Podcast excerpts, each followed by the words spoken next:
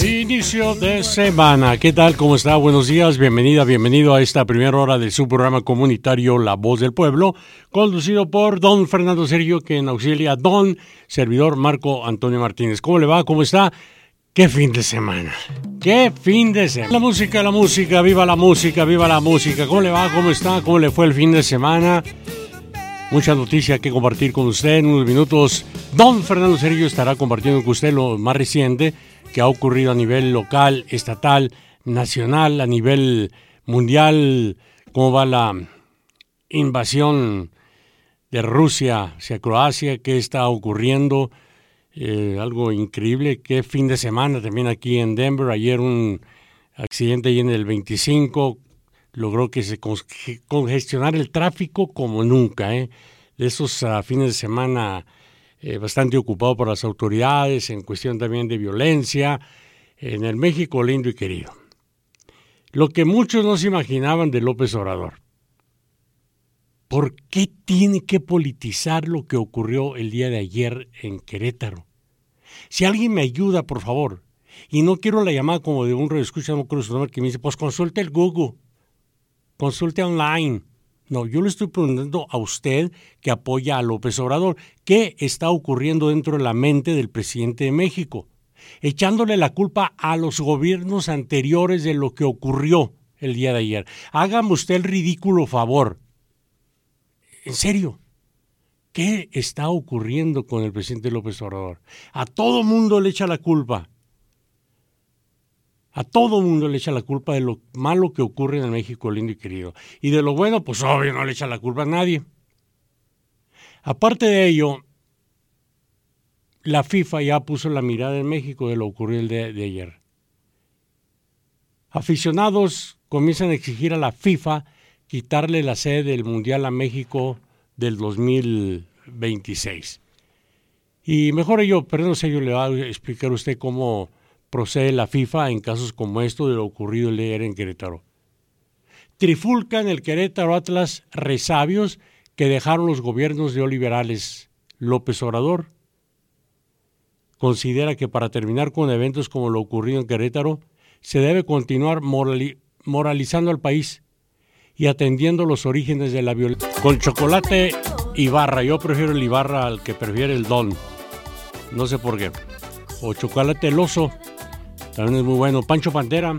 Si alguien sabe dónde venden chocolate Pancho Pantera, por favor, 720-523-0000. Era el que mi madre, en paz descanse, nos preparaba el día de ayer. Digo, hace años, disculpe. Y hablando de mi madre, si me permite, con la venia de usted, saludos querida madrecita hasta el cielo. Ayer fue un día más cumpleaños. Te quiero mucho, te extraño mucho, querida jefecita. Madre mía, Guadalupe allá del lado del Señor, sé que lo estás celebrando a lo grande, mi querida madre mía. Besos. Te quiero mucho, mamá.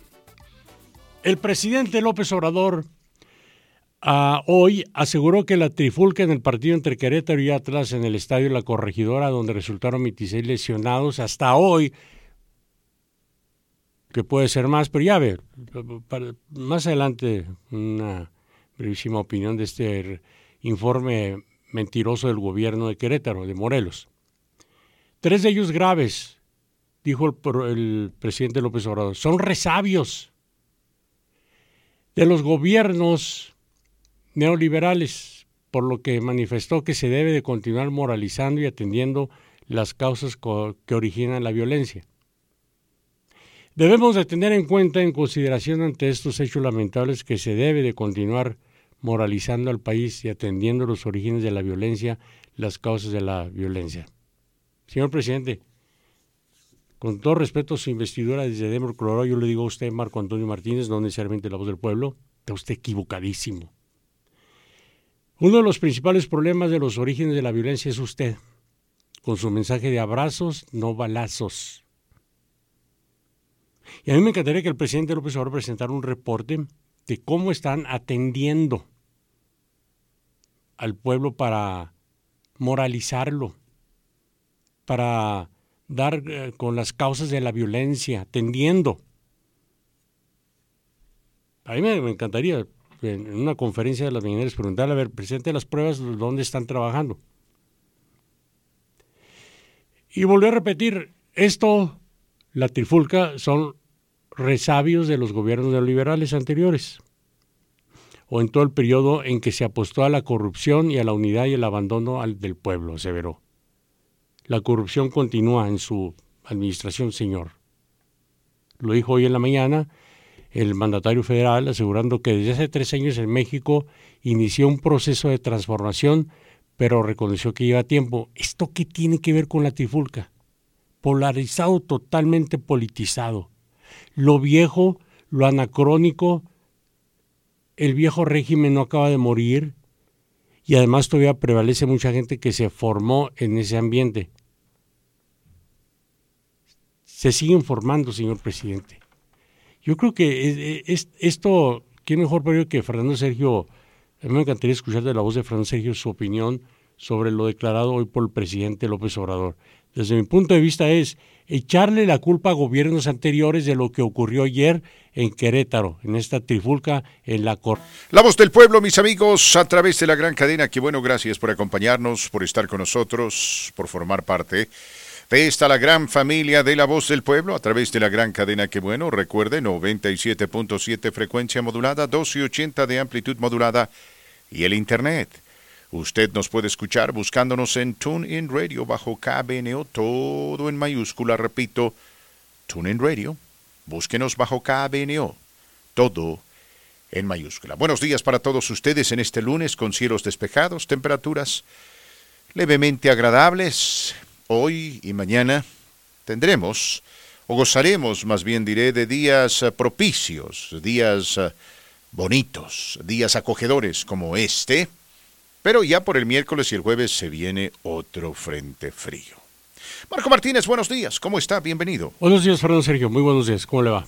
Estaba escuchando atentamente su comentario acerca de las declaraciones del presidente Andrés Manuel López Obrador y la situación triste desde todo punto de vista, triste, vergonzosa e inaceptable que se manifestó en el estadio en Querétaro entre fanáticos, eh, no sé si decir fanáticos, entre maleantes del Querétaro y algunos maleantes del Atlas, una violencia que se desbordó por completo.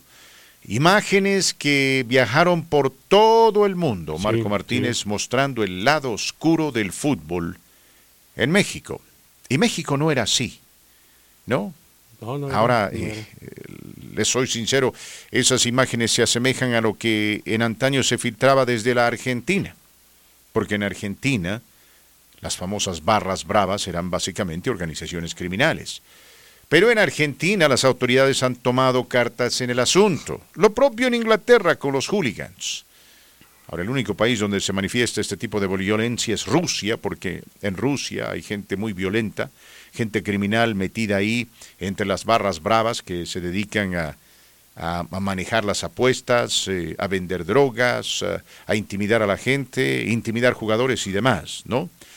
Pero lo que uno se pregunta fuera de la catástrofe es dónde estaba la seguridad. No, había. No había. ¿Dónde estaba la seguridad? Porque esta es la, la primera, el primer culpable es el equipo de Querétaro.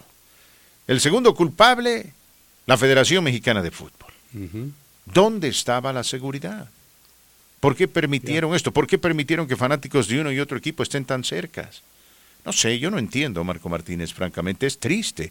Es triste, es bochornoso, es vergonzoso, lamentable ver ahí a mujeres con sus niños, con niños de 5, 7, 8 años escapando, metiéndose al campo de juego para evitar la violencia, mientras algunos, inclusive cuando sus rivales se estaban revolcando en el piso, los seguían rematando. Increíble, Marco Martínez. Hubo muertos, hubo muertos, Juan Sergio. Las imágenes no mienten. varios testigos ya han declarado que sí, efectivamente había cuerpos inertes, hubo picayelos, armas de fuego y hay mucho que, muchas cosas que tienen que explicar las autoridades correspondientes a quienes, quienes estén al frente de la corregidora, el estadio donde ocurrieron estos hechos, Juan Sergio, pero hasta hoy solo se reportan heridos, ya dos salieron, ya varios salieron del hospital y siguen negando que hubo muertos. Cinco, con, con bombo y platillo anuncia el gobierno, cinco funcionarios fueron cesados. Mm. Pero, Gran cosa. Eso, sino que aplausos, va, va, sarcásticamente lo digo.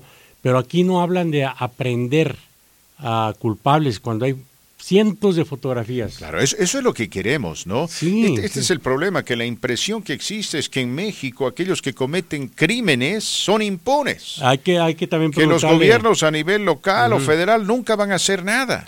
Esto es, es, es, parte precisamente de lo que habló hoy en la mañana López Obrador. También hablando de que pórtense bien, hoy en la mañana lo dijo, lo Sergio, para ser felices hay que ser buenos. Eh, está de una manera uh, ¿cómo diríamos ahora, Sergio? No aceptando lo ocurrido, sino no critica a los maleantes.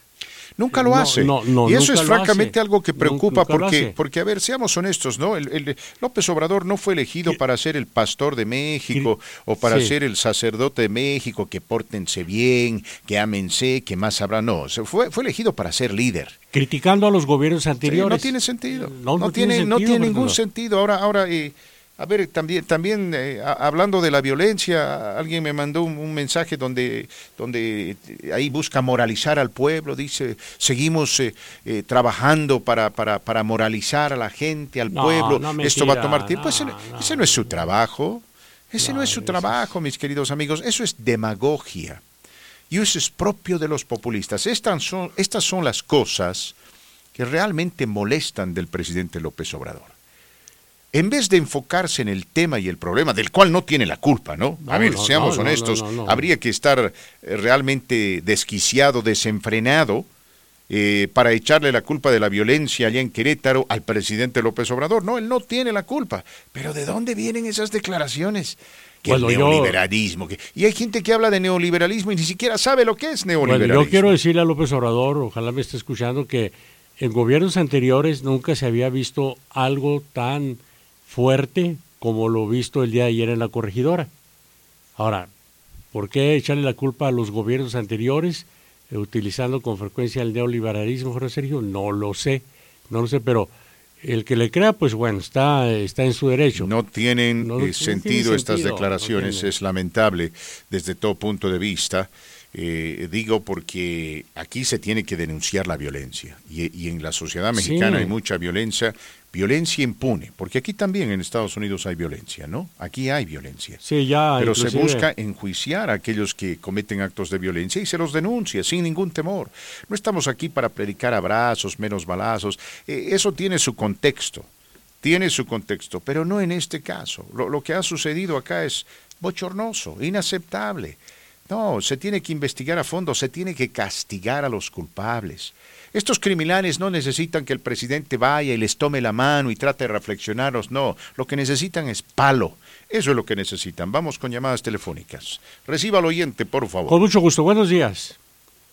¿Qué pasó, Marcos? ¿Cómo están? ¿Qué pasó, amigo? ¿Cómo le va? Le saludo Fernando Sergio. Adelante, díganos. Oiga, este... Buenos días, buenos días. Este, ¿qué le iba a decir? A ver, pregunta para los dos. ¿Cómo le hacen ustedes? ¿Cómo le harían ustedes si vivieran en México y, que vivieran en un nido de víboras. A ver, dígame. Bueno, tienes que ampliar tu pregunta. Sí, ¿cómo lo hacemos? Necesitamos, necesito un contexto, porque si tú me dices que yo estoy metido en un nido de víboras y no tengo alternativas, bueno, entonces me voy a morir, ¿no? Pero habría que preguntarse cuáles son las alternativas, número uno, ¿Quién está ahí para ayudarme? Número dos. ¿Y quién está ahí para combatir a las víboras? Número tres. Bueno, mire, miren, Ando, Marcos, uh, eh, para, no sé, pero este hombre, López Obrador, si ustedes ven toda su trayectoria, eh, no ha sido fácil para él. Él ha luchado con todo el sistema. Y, y cuando no sé, esa es mi, mi opinión de que cuando hablen de, López Obrador hay que quitarle el sombrero. Cuando te enfrentas a todo el sistema político eh, este, corrupto de, de, nuestro país. Pero a ver, ¿cómo, ¿cómo yo, escúchame, cómo me voy a quitar el sombrero cuando se pone a hablar de este terrible incidente en Querétaro, del cual él no tiene la culpa, ¿no? Y en vez de denunciar a los violentos, en vez de denunciar a los violentos, hay que denunciar a los violentos. Los criminales merecen ser castigados, ¿no? Él no está ahí para, para, para eh, defender a aquellos que no merecen ser defendidos, los criminales, ¿no? ¿Por qué de pronto se pone a hablar de neoliberalismo y que o sea, politice el, el, incidente sin motivo? ¿Cómo me voy a sacar el sombrero así? Tendría que ser ciego para hacerlo. No, Nando, pero toda su trayectoria lo que él ha luchado contra contra contra el, sistema. Claro, pero eso no tiene relevancia con el tema. No, no tiene relevancia con el tema. Porque si estuviésemos hablando de eso, obviamente eh, el contexto sería distinto y también nuestro comentario, ¿no? eso, es algo eso es algo virtuoso de él. Eso es algo que se le reconoce. Eso se reconoce de él. Yo reconozco eso, reconozco que es un hombre honesto, reconozco que es un hombre que, que quiere ayudar al pueblo, reconozco que, como tú dices, está rodeado de gente corrupta y que el sistema está podrido de corrupción, eso lo reconozco. Pero digo, ¿por qué en este momento ¿Por qué se pone a hablar de neoliberalismo y de que, que, sean buenos, pórtense bien? No, no, aquí tiene que denunciar a los maleantes y decir, vamos a investigar esto a fondo y sacar a los maleantes del fútbol para que vuelva a ser un deporte que atraiga a las familias. Yo pienso que lo ha dicho, Nano. Pienso que lo, ha escuchado. No, en este caso no. En este caso pienso que lo ha dicho en otras ocasiones, pero... No, pero estamos hablando de este caso, estamos hablando de... Desgraciadamente la prensa lo va a atacar en, en, cuanto dice algo eh, en una oportunidad. Y eso es, lo que, hace todo el eh, mundo. Es que lo, que pasa es esto, que sus declaraciones no tienen sentido. Si él hubiese dicho, y yo digo, yo quisiera ser su consejero, le digo, diría, salga con un martillo, presidente, salga a darles duro a estos maleantes entonces la gente no lo criticaría, diría gracias, señor presidente, ayúdenos en lo que pueda. ¿No? Investimos, investigaremos esto a fondo para ver, por ejemplo, cuáles son los lazos de estos maleantes de las barras bravas del Querétaro con los dirigentes. Porque yo te garantizo que hay lazos ahí. Te garantizo. Todo está conectado con, con, todo, usted, este, Nando, Marcos. Todo está conectado, este, los maleantes con, con todo, con todo lo, lo malo, podría decirse. Todo está conectado. Gracias, mi querido amigo, gracias. Apreciamos tu participación y tu sintonía. Toda opinión bienvenida, más allá de que usted no esté de acuerdo con nosotros. Vamos con más llamadas. Buenos días. Fernando Marquitos, muy buenos días. Feliz inicio de semana. Igualmente, mi amigo. Igualmente, igualmente. Ah, pues muy lamentable todo esto que está sucediendo, ¿no? Yo apenas acabo de ver las noticias hoy en la mañana de esto y dije, wow. Y luego con el comentario que se aventó de echarle la culpa al neoliberalismo, simplemente para mí vuelve a remarcarse algo que yo siempre les he estado diciendo. Con todo respeto, señor López, usted fue un muy buen candidato, pero sigue siendo el pésimo, incompetente presidente de la República Mexicana y creo que le sigue quedando grande la, che, la yegua a este señor. En lugar de que termine con separar a los mexicanos, que tú eres neoliberal y yo soy chairo, tú eres fifí, que yo viajo, Dios mío, a eso nos está llevando. O sea, relájate López, si de verdad, o sea, quieres pasar a la historia como un buen presidente, a ver, señor fiscal, ponga toda la atención en qué es lo que pasó ayer. A ver, señores del estado de, de, Querétaro, quiero que me revisen los protocolos. ¿Cómo, ¿Cómo vivir en un lugar de víboras, como dijo este señor, y salvarse? ¿Ok? Hagan unos buenos protocolos para las personas que entren a los estadios. Tú eres aficionado, nosotros tenemos una, un IFE. Ok, en la compra de tu boleto, simplemente identifícate o tenemos el registro de quién entró al partido. Aquí no se llevó nada de eso. O sea, hay una. Vi un video de un niñito que estaba diciendo: A mí, como porra, niño de 10, 12 años, me revisaron, pero hasta los talones y toda la porra de los otros dos llevaban cuchillos, alfileres y mochilas llenas de todo. Sí, mira, Isaac, déjame, déjame explicar brevemente. Hay pruebas de que a los que sí revisaron, como está comentando Isaac, fue a la porra, a la barra de los del Atlas, ¿no, Sergio?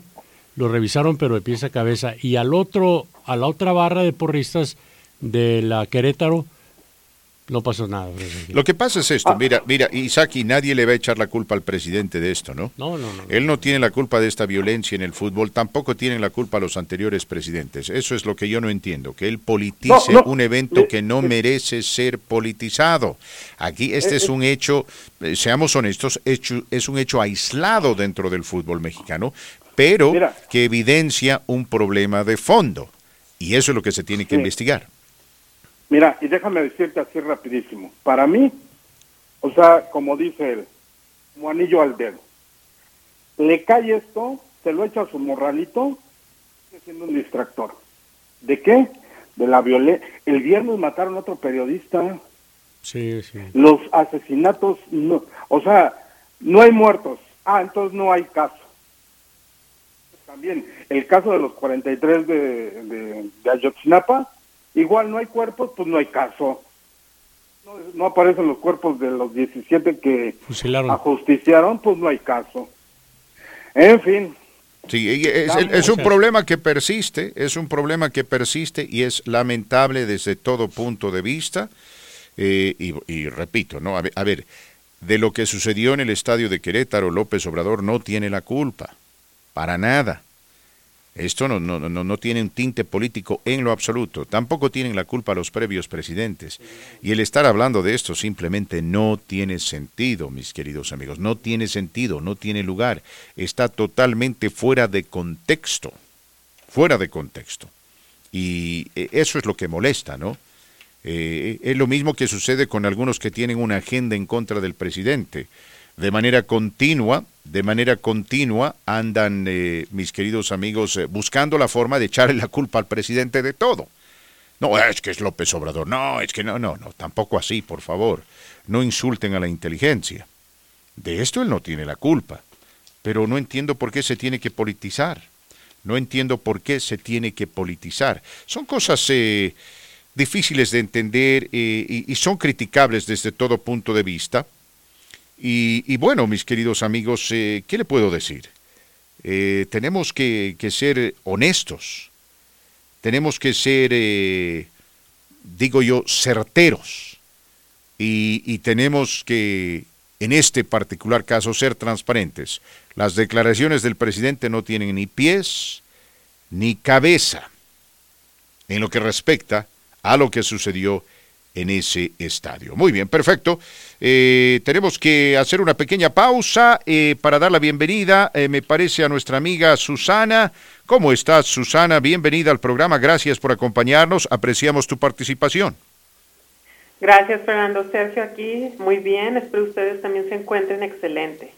Eh, mis amigos, nuestra amiga Susana es eh, representante de Alpine Bank y está aquí precisamente para hablarnos de ello. Nos encantaría que nos platiques un poquito acerca de Alpine Bank. ¿Cuáles son los factores que diferencian a esta institución bancaria de otras? Claro que sí. Bueno, eh, para los que no han escuchado de Alpine Bank, somos un banco comunitario en el estado de Colorado ya casi con 50 años desde que se fundó en 1973 con oficinas centrales en Glenwood Springs y ahora también con presencia en la parte metropolitana de Denver, un banco fuerte local que apoya a la comunidad con donaciones a organizaciones sin fines de lucro que ayudan a nuestra comunidad latina aquí en Denver y con representantes bilingües en nuestras sucursales para ayudarles en, que ustedes, en lo que ustedes necesiten. Muy bien, muchas gracias a Alpine Bank, mis queridos amigos, uno de los patrocinadores de esta su estación y de este su programa. Eh, ustedes tienen múltiples programas, Susana, algunos que ofrecen indudablemente, ayudan directamente a la comunidad latina. Nos gustaría que te enfoques en esto. Así es, sí, tenemos las tarjetas de débito de lealtad de Alpine Bank en el que cada vez que ustedes utilizan cualquiera de nuestras tarjetas de débito, 10 centavos por cada transacción en esas tarjetas de débito se eh, depositan en una cuenta, en un fondo de donaciones y patrocinios para las organizaciones sin fines de lucro. Entonces, alguien pudiera decir, bueno, 10 centavos no es mucho dinero, pero cuando se hace la suma del total de las transacciones que se hacen en las tarjetas de débito de forma mensual, eh, se vuelve una cantidad considerable. Estamos hablando de cientos eh, de miles de dólares, así como que se ha sumado hasta una cantidad de millones de dólares que se han otorgado a patrocinios para ayudar a las organizaciones sin fines de lucro.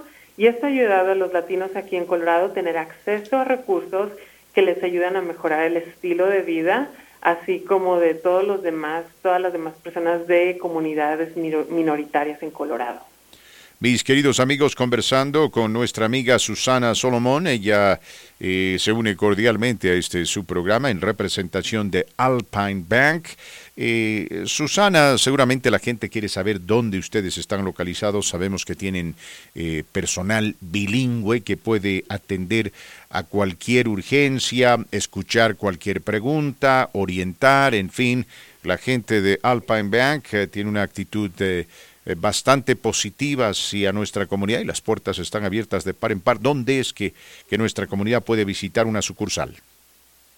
Sí, tenemos cuatro sucursales aquí en el área metropolitana de Denver, una ah, en el área de Union Station, otra en Denver Tech Center, también otra sucursal en Boulder, y en Cherry Creek, eh, eh, acompañado de otras 35 sucursales en el área de las montañas para, que para los que nos escuchan desde allá y una nueva sucursal por abrir en Fort Collins a finales de este año.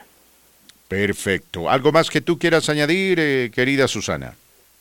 Sí, no, pues estamos aquí para ayudarles. Por favor, comuníquese con nosotros. Tenemos a Edgar en Union Station, a Karina y a Kenia en Cherry Creek, a Briana y Roberto en Boulder y estamos aquí para ayudarles con lo que necesiten, ya sea cuenta de cheques, préstamos, tenemos préstamos accesibles para ayudarles. Y bueno, Alpine Bank, miembro FDIC y prestamista de vivienda equitativa, está para servirles. Muchas gracias, Fernando Sergio. Un abrazo. Igualmente para ti, nuestra amiga Susana Solomón, mis queridos amigos, eh, con la gentileza que le caracteriza en representación de nuestros amigos de Alpine Bank. Vamos a ir a la pausa musical y luego continuamos con más. Hoy estamos hablando de la terrible tragedia de este fin de semana en Querétaro una situación bochornosa, vergonzosa y lamentable desde todo. Gracias mis amigos, continuamos con este su programa La Voz del Pueblo a través de la gran cadena que bueno, en la próxima hora estaremos hablando un poco del petróleo, sí, porque el petróleo, bueno, está por los cielos. El precio del barril o turril del petróleo ha llegado a 120 dólares. Me escuchó bien, 120 dólares. ¿Qué quiere decir esto? Que el precio de la gasolina va a subir. Esto principalmente consecuencia de la invasión rusa a Ucrania. Por lo tanto, no le eche la culpa a Joe Biden. ¿Y sabe qué? Haga un esfuerzo.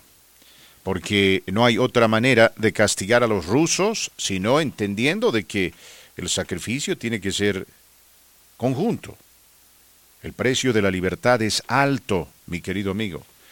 Tiene que ser un sacrificio conjunto. Entonces, eh, claro, eh, si puede evitar manejar, no lo haga, si puede. Y si el costo de la gasolina va a lastimar un poco sus bolsillos, ajuste su presupuesto en otro lado y no le esté echando la culpa a Joe Biden. Porque le vuelvo a repetir, no la tiene. Y esto no es algo que se va a ir mañana. Esto tristemente nos va a estar acompañando por mucho tiempo. No hay alternativa, mi querido amigo. Y también eh, le voy a contar por qué hay mucha gente que le está pidiendo a gritos a, Joe Biden que deje de comprar ¿no? petróleo ruso y, qué es lo que él piensa y quiere a este respecto. Es algo interesante, ¿no? una dicotomía asociada con este país, los Estados Unidos de América, eh, en el sentido de que, bueno, hay ciertas realidades que hay que sortear. Ahora, el más beneficiado de todo esto sería otro dictador, otro payaso, Nicolás Maduro. Pero bueno, vamos a hablar de esto más adelante. ¿Qué tal? ¿Con quién hablamos en La Voz del Pueblo? Buenas tardes, con la señora Verónica Cervantes. ¿Cómo estás, Verónica? Bienvenida al programa. Gracias. Bien.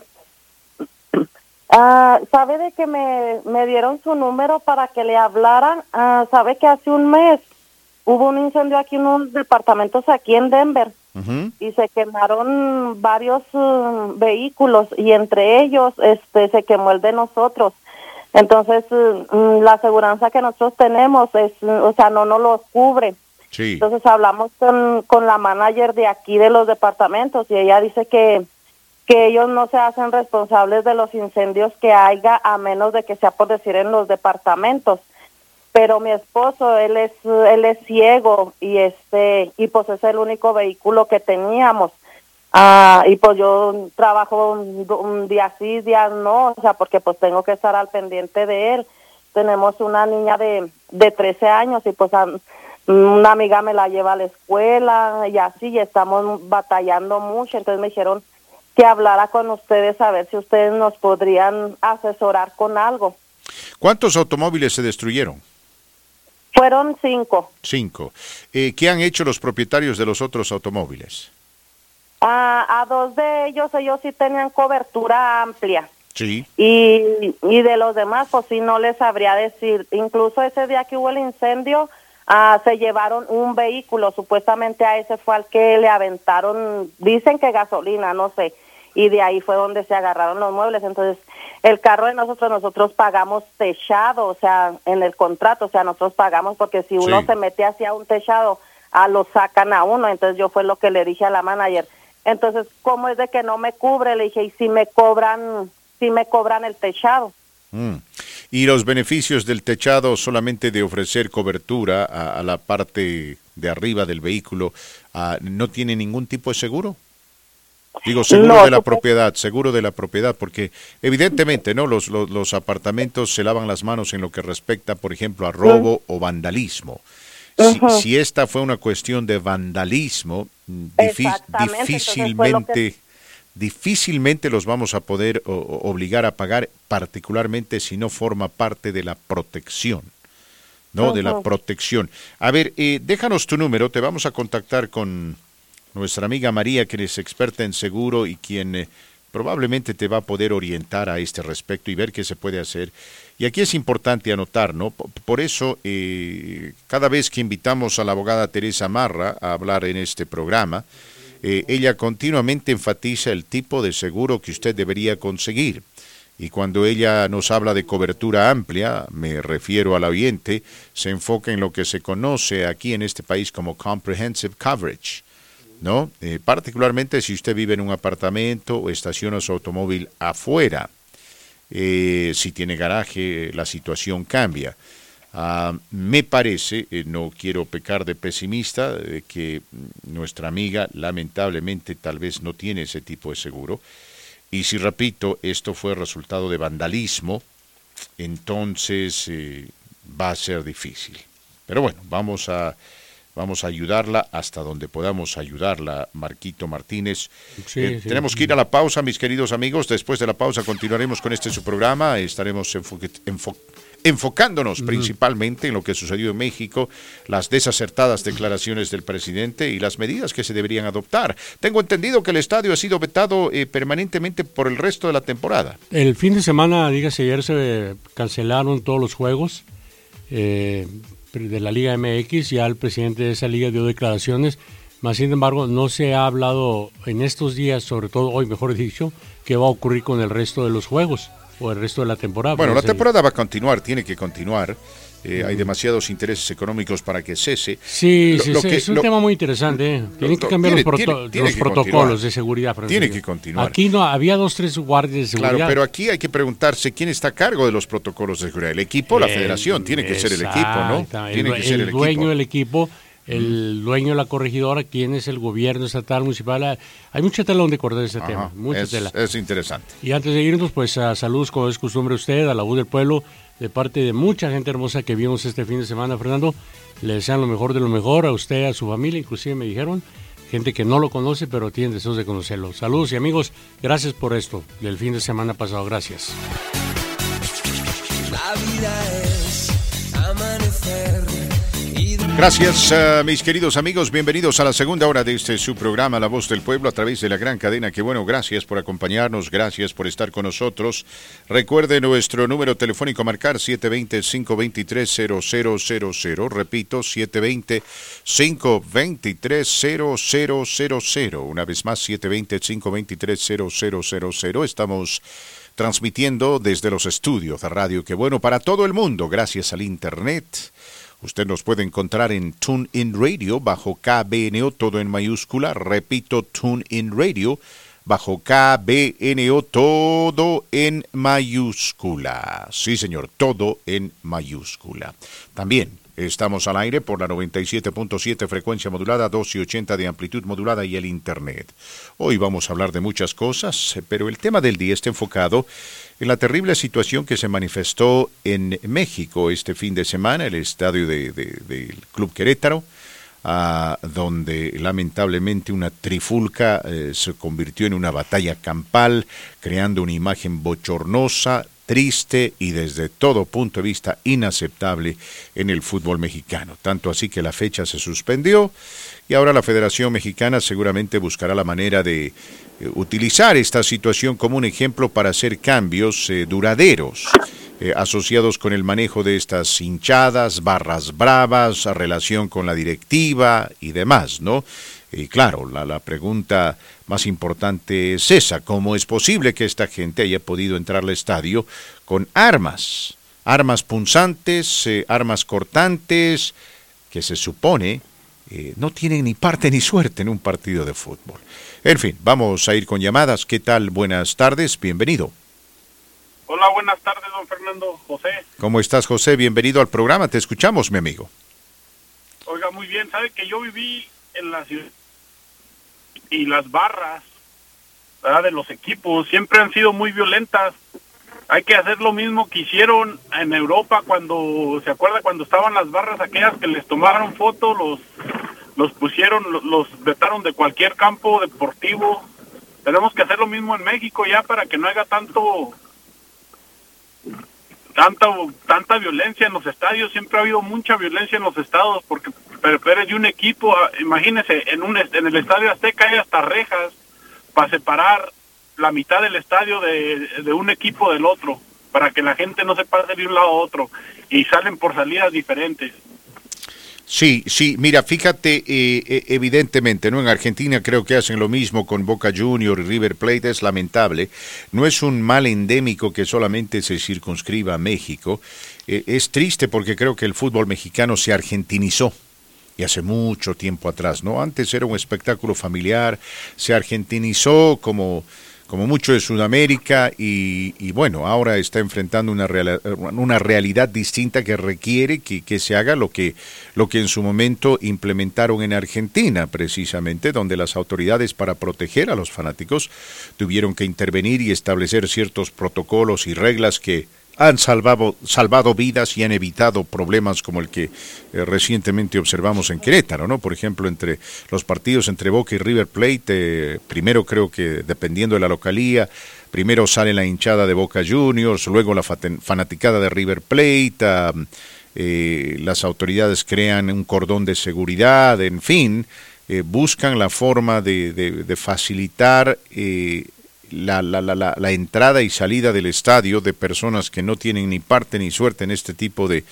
de barras, eh, fanaticadas bochornosas y a la vez evitar encuentros entre estas eh, fanaticadas. México todavía no está en el nivel de Argentina en ese sentido, eh, pero aquí se tiene que usar esto como ejemplo para implementar reformas duraderas, mi querido amigo porque eh, los maleantes, bueno, tú sabes, ¿no? Los maleantes son maleantes y aprovechan cualquier oportunidad para manifestar esa personalidad que tienen. Maleantes. Y oiga, don Fernando, yo tengo, cambiando un poquito el tema de, de ¿sabe que estuve leyendo el sábado? No sé si fue en los 90, no me acuerdo muy bien si fue en los 90 o en los 80, no, en los 90 o en el a principios del 2000, cuando Ucrania firmaron un papel entre Inglaterra, Estados Unidos, Alemania y, creo que era Rusia, de que no iban a, nunca, si destruían las armas, Ucrania destruía las armas ah, nucleares, ninguno de esos países podía atacar a Ucrania. Sí, era, era el famoso acuerdo de Minsk donde participó Bill Clinton, entonces presidente estadounidense, y Boris Yeltsin, entonces presidente ruso. Pero eh, Vladimir ah. Putin ha argumentado de que, de que la firma de ese acuerdo era enormemente perjudicial para Rusia y que, eh, bueno, no eh, Rusia estaba siendo objeto de abuso y explotación por parte del Occidente eh, se ha armado hasta los dientes, decidió invadir Ucrania, la invasión le está saliendo un tiro por la culata y el hombre cada vez está más desesperado, ¿no? Ajá, pero es lo que yo no entiendo, o sea, si, si fue una firma entre varios países, ¿qué no se supone que se tenía que haber respetado? Ahora, Ucrania, a lo que yo miro, él cumplió con la parte de, de, no de destruir las armas. ¿A dónde está Inglaterra, Alemania y Estados Unidos? O sea que ninguno de ellos se está metiendo las manos por Ucrania. Ucrania se deshizo de todas sus armas, lástima, ve, porque pues ahorita las ocupa. Entonces, eran armas nucleares. E, eran armas nucleares, pero, pero, evidentemente... Si, Ucrania hubiera tenido armas nucleares, le apuesto que Rusia no se hubiera animado a meterse. Ese es un muy buen punto que subrayas, un muy buen punto. Eh, por eso el presidente ucraniano Zelensky le está pidiendo a Europa que ayude. ¿No? Eh, a propósito de Ucrania, el presidente Joe Biden está buscando la forma de que Polonia envíe aviones a Ucrania porque Ucrania virtualmente no tiene fuerza aérea. Entonces eh, están pidiendo aviones, pero bueno, eh, esta parece ser una, una contradicción, ¿no? Y entiendo perfectamente que el presidente Joe Biden tiene que ser cuidadoso aquí para evitar una conflagración mundial. Es que el problema es este, mis amigos. Rusia tiene armas nucleares. Ese es el principal problema. Si Rusia no tuviese armas nucleares, en este momento le garantizo a la OTAN estaría allá en Ucrania defendiendo a los ucranianos eh, y ayudando a expulsar a los rusos de ese territorio. Pero como Rusia tiene, creo, dos mil misiles nucleares o más, la situación se complica. Se complica bastante para los Estados Unidos y para Europa. Entonces, eh, aquí el compromiso es ayudar a Ucrania hasta donde se pueda sin necesidad de provocar a los rusos, y Vladimir Putin entiende eso. Eh, cada vez se lo ve más desesperado, lanzando amenazas similares a las que en su momento esbozaba Donald Trump. La diferencia es esta, ¿no? De que Putin sabe de lo que está hablando. Trump eh, estaba en la luna. Sí, era un, presidente sin, sin, la inteligencia ni, ni, ni la capacidad de, para utilizar de manera estratégica armas nucleares. Vladimir Putin es otra cosa, es un hombre malo, pero es un hombre inteligente, es un hombre estratégico. El, eh, senador eh, estadounidense Marco Rubio decía algo interesante este fin de semana en una entrevista con el periodista Jack Tapper de, perdón, Jake Tapper de, de CNN.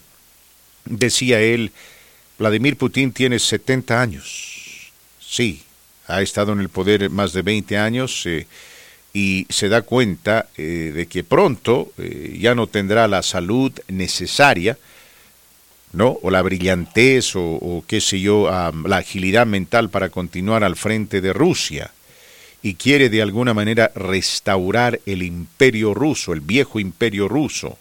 Si puede, anexarse a Ucrania y después hacer lo mismo con Moldova, con Latvia, Lituania y demás.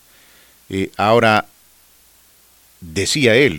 Eh, es un hombre que entiende que está remando contra la corriente, ¿no? Las manecillas del reloj están empezando a sonar y pensó él que las cosas iban a ser muy distintas en esta invasión. Primeramente pensó que los ucranianos le iban a dar la bienvenida al ejército ruso con las puertas abiertas y de par en par, ah, a ver, eh, rociándolos de flores y perfumes, aplaudiéndolos, invitándolos a comer, muy similar a lo que Europa hizo cuando Estados Unidos eh, durante la Segunda Guerra Mundial entró a Francia, ¿no? Porque entraban como, como un ejército liberador.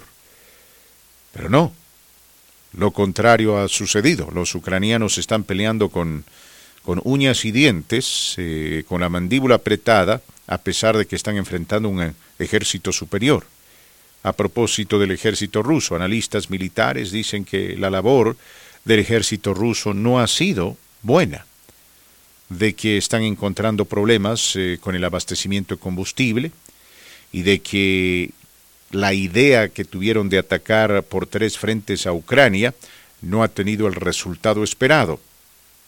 Entonces decía el senador Marco Rubio de que Vladimir Putin se está desesperando se está desesperando porque de alguna manera él tiene que salir victorioso en esta guerra.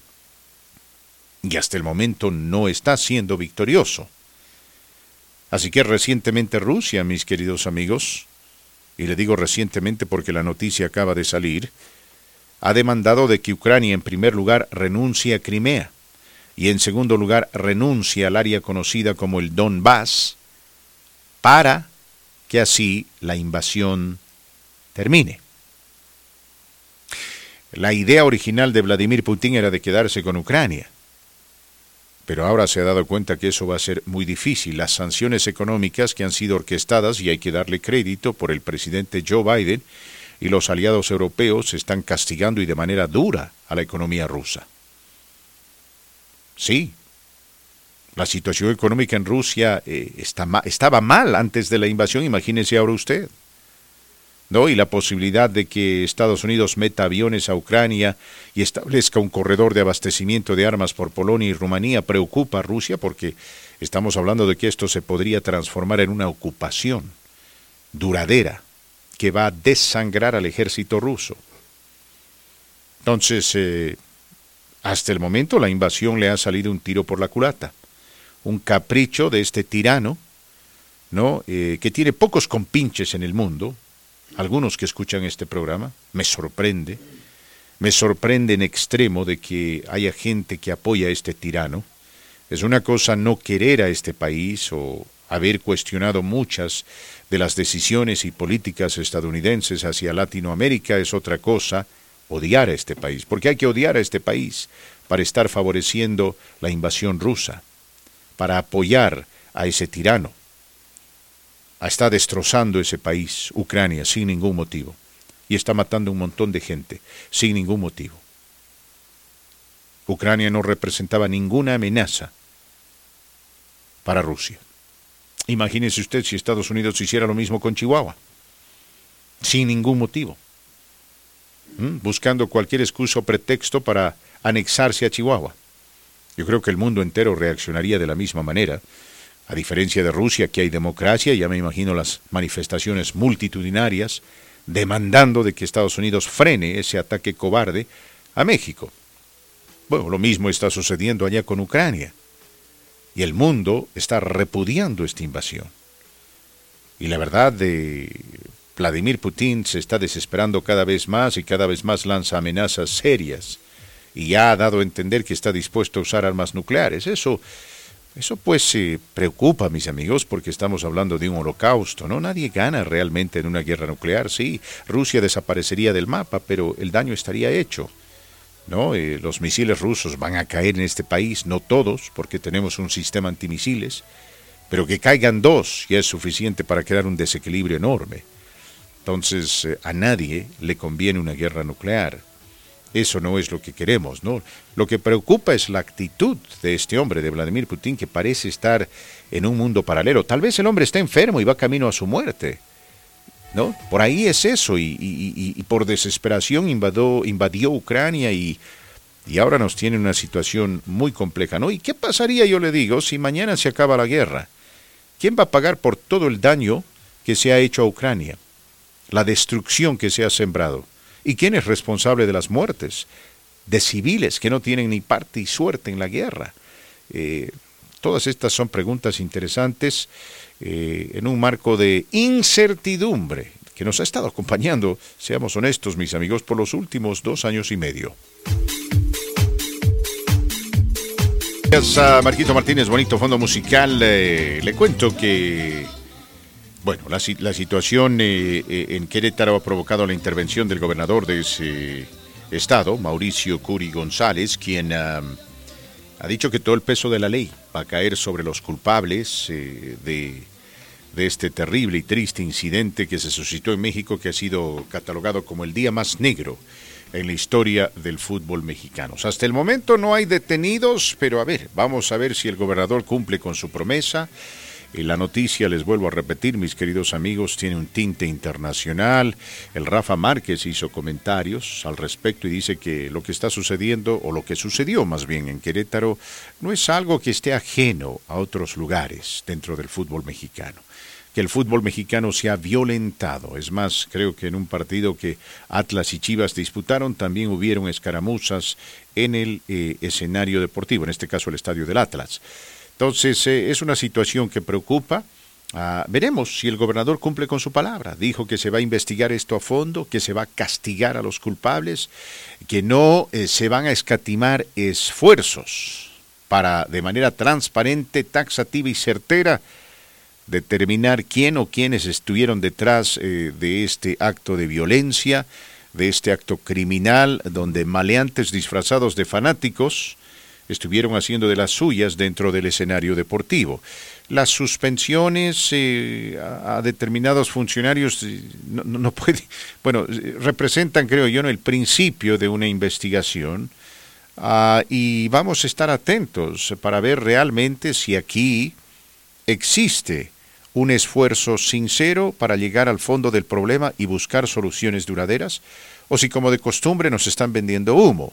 Digo porque recuerdo cuando los 47 estudiantes desaparecieron en Ayotzinapa, ¿no? como el gobierno del entonces presidente Enrique Peña Nieto dio a entender de que iban a hacer una labor, pero encomiable, investigando eh, este tema, llegando al fondo del problema, encontrando a los culpables, ayudando a los padres de familia a determinar qué pasó con sus hijos. Y esto nunca sucedió. No, el incompetente de Enrique Peña Nieto y todos sus achichincles hicieron un trabajo desastroso. Bueno, eso era a nivel federal, esto principalmente es a nivel estatal. Y espero que este gobernador cumpla con su palabra, porque esto es inaceptable. Vamos con llamadas. Marco Martínez, de la bienvenida al oyente, por favor. Gracias por el saludo. Línea 26, la línea de Cuauhtémoc Blanco. ¿Con quién hablamos? Buenas tardes. Buenas tardes, mi estimado Fernando. ¿Cómo está? ¿Qué pasó, mi querido americanista? Esto no se da en el Estadio Azteca, gracias a Dios. No, y no menos ahora que el América no sirve. Anda mal el América, pero tiene buen equipo. ¿Qué es eso que escucho de, que de, que Marcelo Bielsa va, va, a ir al América? ¿Es cierto? No, estamos contratando a Mourinho. ah, Mourinho es muy resultadista. Me gusta saludarlos, gusto saludarte, dar un abrazo. Igualmente, mi querido, eh, bueno, tú y yo pues somos fanáticos del fútbol, qué triste, ¿no? Lo que pasó ayer en Querétaro. Sí, sí, Fernando, yo he estado muchas muchas veces ahí en la corregidora y pues conozco muy bien la, la zona, conozco Querétaro, conozco a fondo los problemas de la del Estado. El, el, el fiscal general de Querétaro pone, pone y quita gobernadores a su gusto, tiene tentáculos en la policía judicial, en el Estado, bien arraigados. Hay municipios donde, donde dominan los delincuentes, de, un de gobiernos panistas, que ahora que estuvieron las elecciones de para gobernadores, amenazaron a, a los contrincantes, a los del PRD, a Morena, y pues se volvió a quedar el, el PAN, pero el, gobernador que está ahorita, Fernando, ¿sí me escuchas bien? Te escucho bien.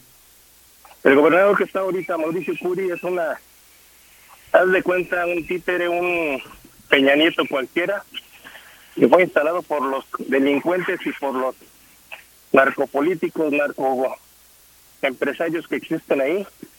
Es un títere que, que no sirve para nada. Él estaba preparando sus maletas el día sábado para irse a pasear a Europa.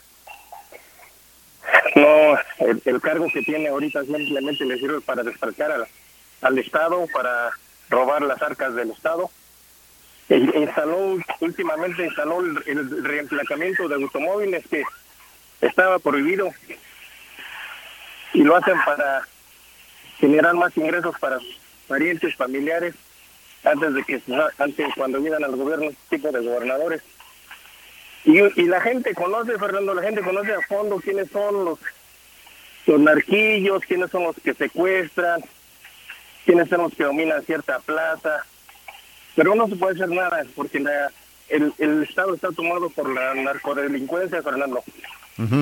Ahora, esas palabras, yo, yo quiero ser objetivo, no quiero manifestarme a favor de alguien o en contra.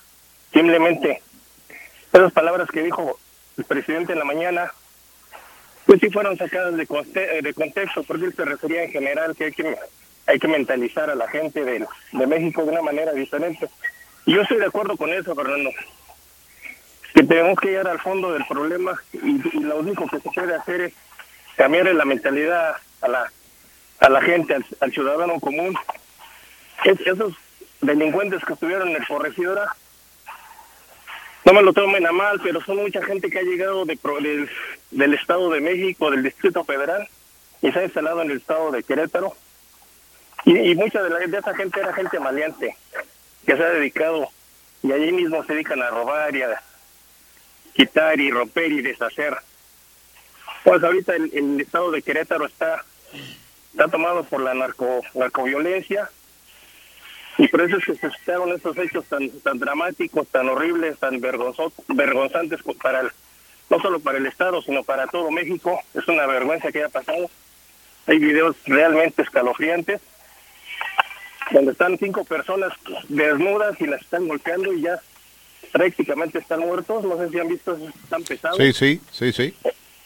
Y este, realmente sí, sí duele, Fernando, sí duele. Pero ¿qué podemos hacer nosotros? Ayudar, ayudar a nuestra gente allá, yéndonos a pasear, enviándoles dinero.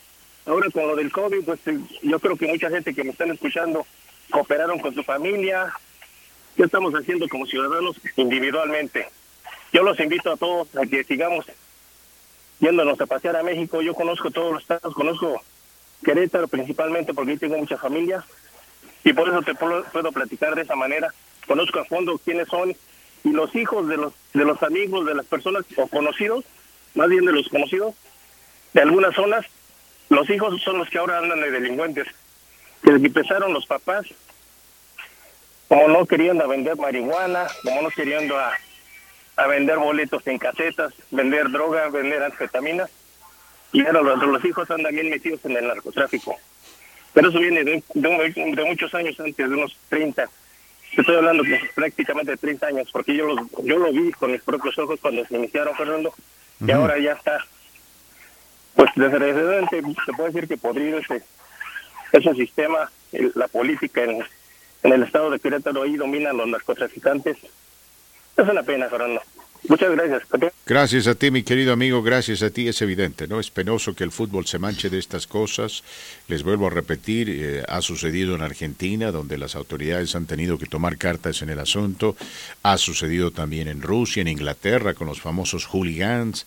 Esta gente no tiene ni parte ni suerte en un estadio de fútbol, pero están utilizando precisamente este deporte, el fanatismo de la gente, como plataforma eh, para promover todo tipo de actividades criminales, mis queridos amigos, porque esta gente que supuestamente, ¿no? Supuestamente está ahí eh, para alentar a tal o cual equipo, eh, es gente que vive en un mundo muy distinto al suyo y al mío, Marco Martínez. Viven en un mundo de violencia, viven en un mundo de, de ilegalidad, eh, en un mundo eh, donde eh, literalmente, bueno, las reglas del juego son las reglas de la jungla, ¿no? Las reglas del, del, más fuerte. Aquí ya las autoridades correspondientes en Querétaro, sabiendo de la rivalidad entre Querétaro y, y Atlas, sobre todo en las porras, los hinchas, no tomaron las medidas correspondientes, pero en serio.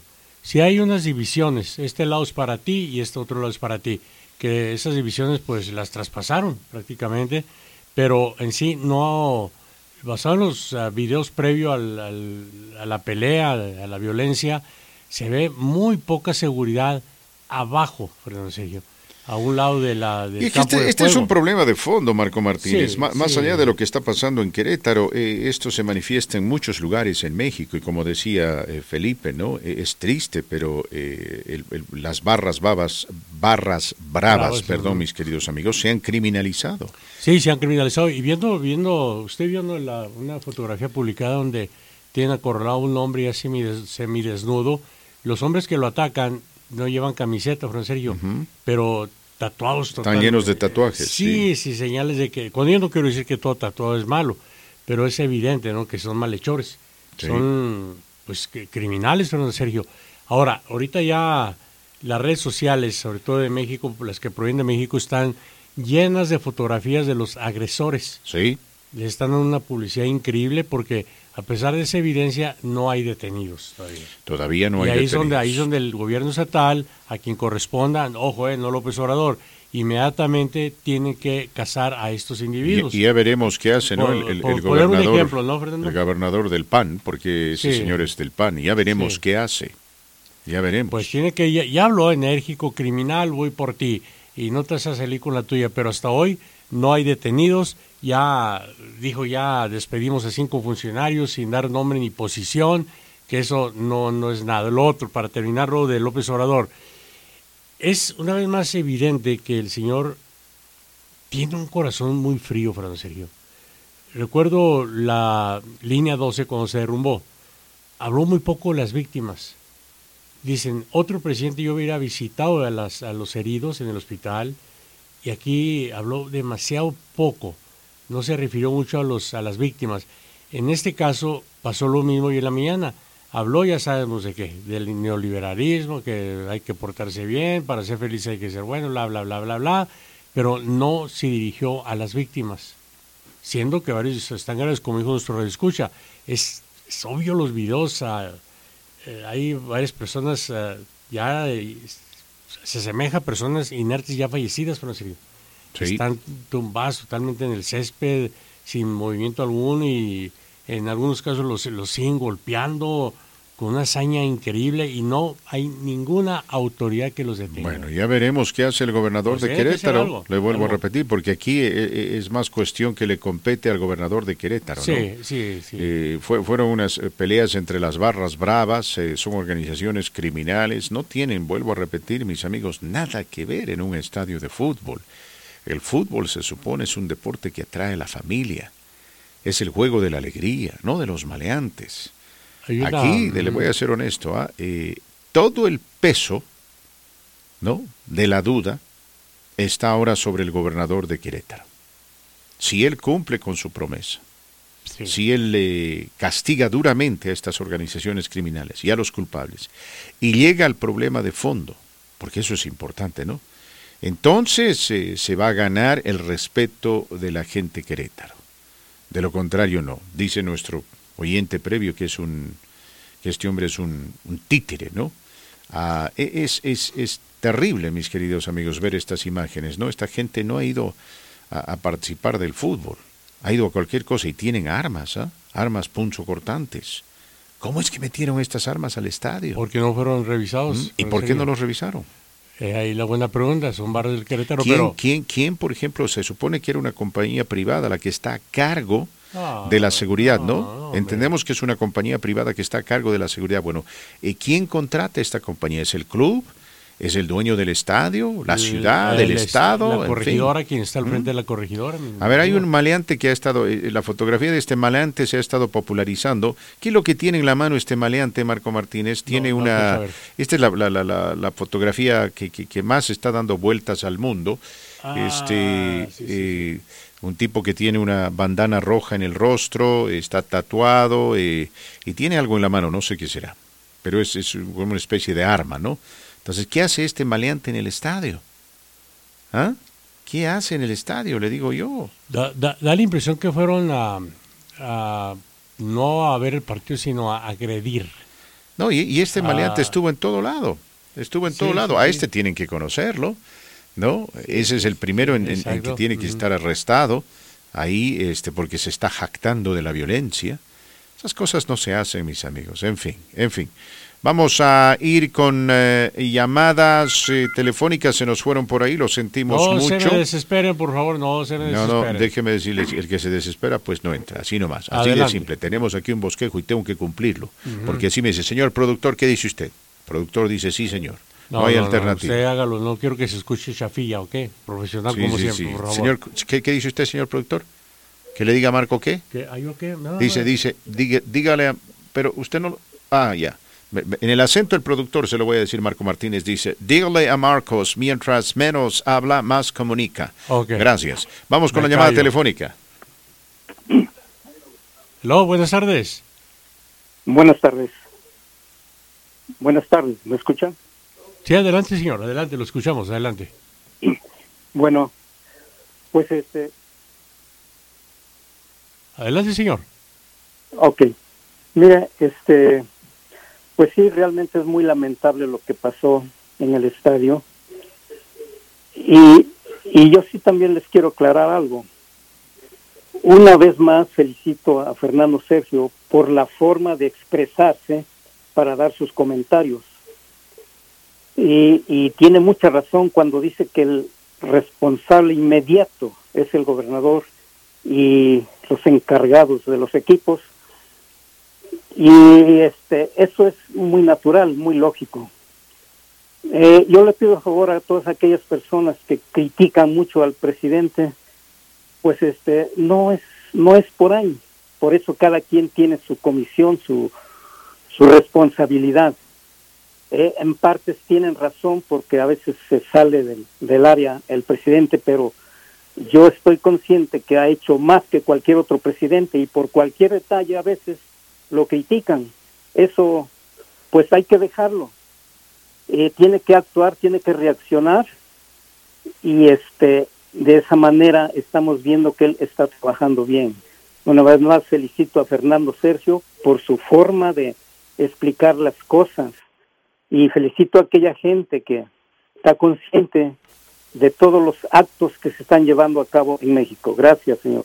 Gracias por tu participación, mi querido amigo. Gracias. Eh, tenemos que ir a una pausa musical, luego se viene la pausa comercial y después más adelante le voy a contar esto de las cabezas. Yo creo que usted sabe lo que pasó con las cabezas, Marco Martínez, ¿verdad? Aquí en Colorado. Aquí en Colorado. Es, es, es increíble, es de película. De película, mis queridos amigos.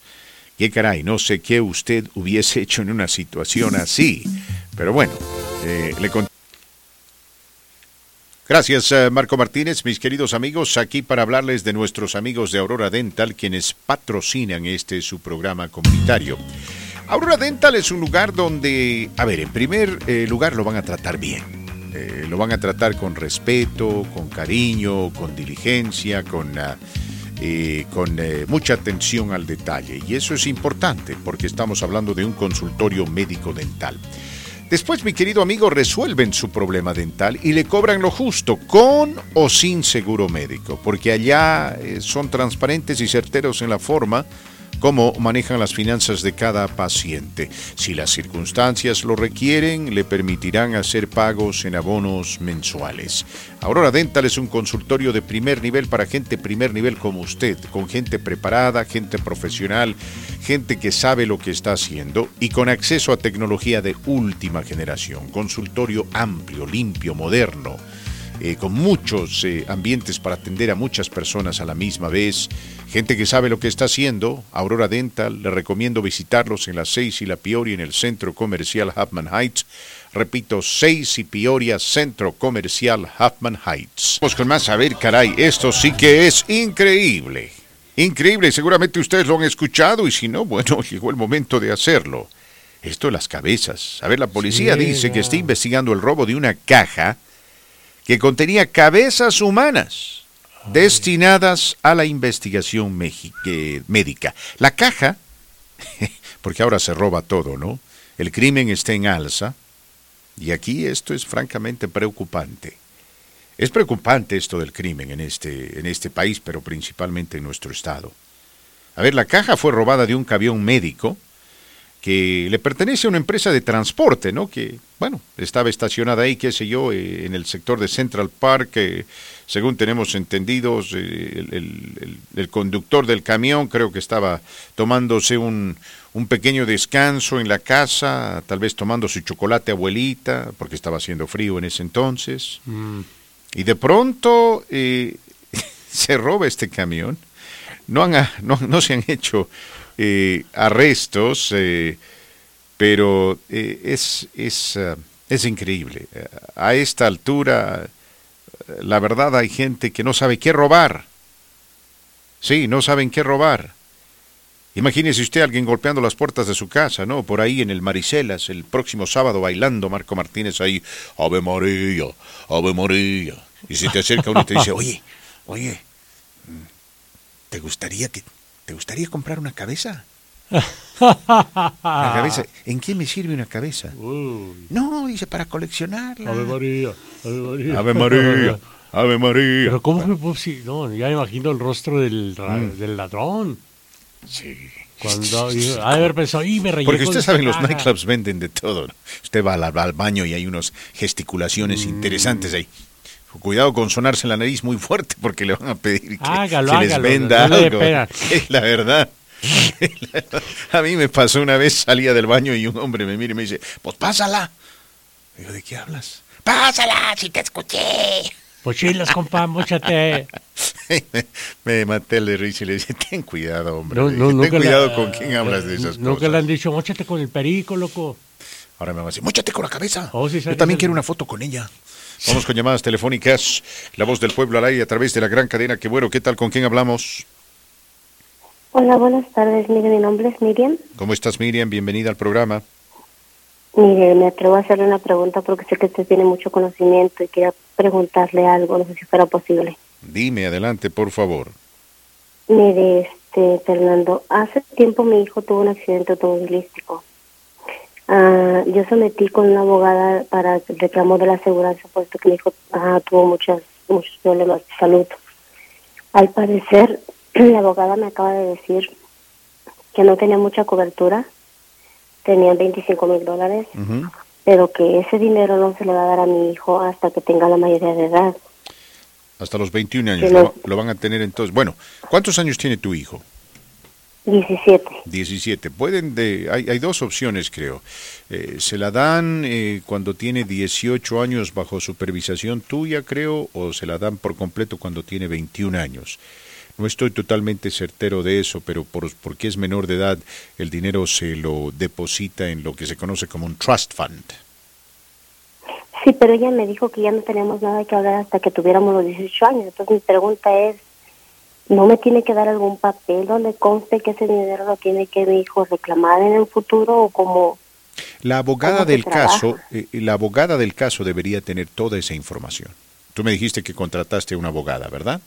Sí, sí, pero ella me dijo, nos volvemos a hablar hasta 18, hasta que tenga los 18 años. Y, y, dile, está bien, ¿no? Pero dile, necesito algún documento, ¿no? algo, algo que viabilice esta transacción, porque por ahí usted, eh, qué sé yo, se va a vivir a Ucrania. ¿Verdad? La abogada te dirá, no, para nada, yo me quedo aquí, he estado aquí por años, etcétera, pero dile, necesito algún documento simplemente. Y de cualquier manera, esto forma parte de los archivos legales, ¿no? Entonces, eh, te habrán dado a ti alguna documentación mientras tu, tu hijo estaba metido en, en, el caso en corte. Ah, y entonces eh, esa documentación tiene un número de caso, todo caso tiene un número de caso, ¿no? Y esto forma parte, como te digo, de los archivos legales. Eh, este juicio no se hizo en un sótano, en un lugar oscuro o, en, en, un país como Corea del Norte, ¿no? Aquí se hace todo al aire libre y eh, se tiene evidencia de ello, se tiene evidencia del juicio, de la sentencia, eh, las palabras del juez y demás. Y todo eso es récord público. ese es mi detalle, que no me dado ya nada de eso, no tengo absolutamente nada. Y ella ya tiene que darte algo, pídeselo y dile para, para tener simplemente no evidencia de lo que sucedió. Mañana creo hablamos con la abogada Teresa Marra, yo le voy a hacer una pregunta respecto a lo que tú estás mencionando. Pero, pero no te preocupes, no te preocupes en el sentido de que, no, e, e, este es un dictamen de ley, eh, hay un récord de la sentencia, eh, hay una, eh, como diríamos, ah, las declaraciones del juez han sido transcritas o de la jueza, por lo tanto, en ese sentido no te preocupes, pero sí entiendo tu apremio, es un apremio razonable, ¿no? aquí no hay, el abogado dice, nos vemos. Uh, cuando tu hijo tenga 18 años, ah, bueno, deme algo por lo menos, ¿no? Algún recibo, algo que me permita eh, accesar al, caso y tener evidencia a la mano. Gracias a Dios, vuelvo a repetir, es un asunto público y toda la información está disponible. Tenemos que ir a la pausa, mis amigos. Identificamos esta estación, se vienen las noticias de carácter nacional y luego continuamos con más. Más adelante le voy a contar por qué Estados Unidos está siendo objeto de duras críticas. Sí, críticas asociadas con el petróleo ruso. Y después eh, la historia de Steve Allen Conti, así se llama este hombre, quien tenía una exitosa compañía de construcción. Bueno, aparentemente de construcción. Bienvenidos mis queridos amigos a la tercera hora de este su programa comunitario La Voz del Pueblo. Les saluda cordialmente su amigo y servidor de siempre Fernando Sergio a través de la gran cadena Que Bueno. Gracias por acompañarnos, gracias por estar con nosotros, gracias por formar parte de esta la gran cadena de La Voz del Pueblo a través de Radio Que Bueno 97.7 de frecuencia modulada, 1280 de amplitud modulada y el Internet Usted nos puede escuchar visitando TuneIn Radio, buscándonos bajo K, B, N, O. Marquito Martínez. Fernando Sergio. Buenas tardes. Good afternoon, how are you? El día de hoy estamos hablando de este terrible incidente que se suscitó en México, una verdadera pena, desde todo punto de vista. A ver, la violencia, mis queridos amigos, no se circunscribe en lo que respecta al fútbol solamente a México. Correcto. Han habido incidentes eh, eh, violentos ah, en, en, todos los países del mundo, en algunos más que en otros, llámese Argentina, Brasil, Inglaterra, Rusia, Italia.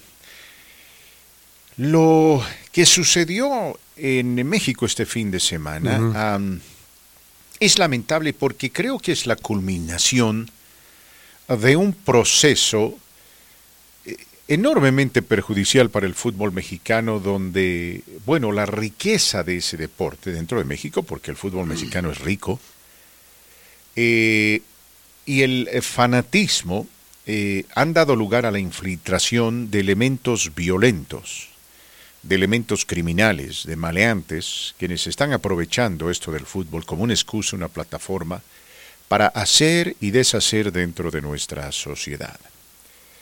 Aquí en este país, como ustedes saben, se vende alcohol. Cuando uno va a un evento deportivo tiene la oportunidad de comprar alcohol. Algo que yo nunca he entendido. ¿No? ¿Que vendan alcohol? En el estadio.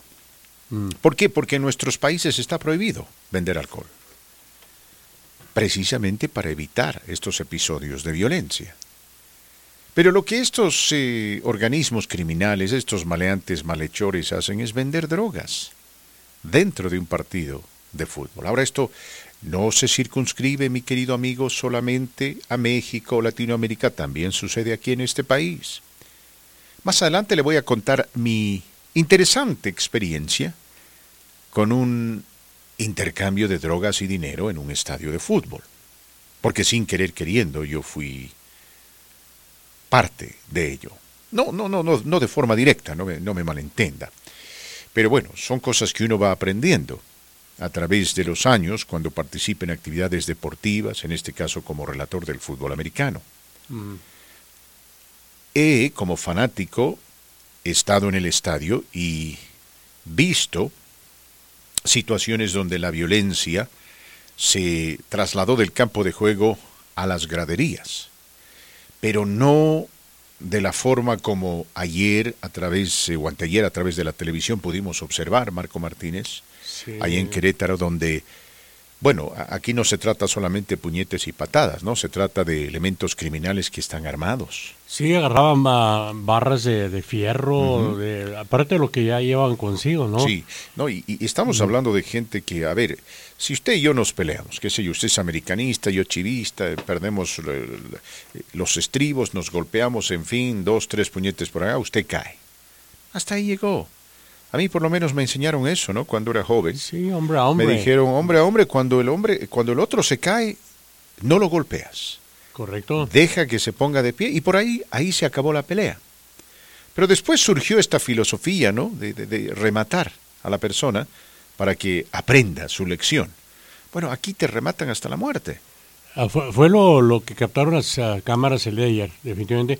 Hay una imagen que lo dice todo donde va corriendo una, una familia, el padre lleva de la mano a su niño o niña, la madre lleva también de su mano a la niña y niña, y su lonchera, frente a Es, es, es, gente humilde que junta su dinero para ir a, ver, a disfrutar un partido, ¿me entiendes? Y, esa imagen lo dice todo. Y, lo peor de todo es esto, ¿no? De que en un principio se dijeron que habían 36 muertos, después que habían 20 muertos muertos. Ahora nos dicen que no hay muertos. No, de que hay muertos hay muertos. Ahora, eh, el, gobernador de Querétaro, Curi, dice, no tenemos por qué mentir, no ganamos nada con mentir, pero esto se va, se va tarde o temprano a revelar. Sí, porque... Entonces no hay necesidad, francamente, de mentir. Hay gente desaparecida.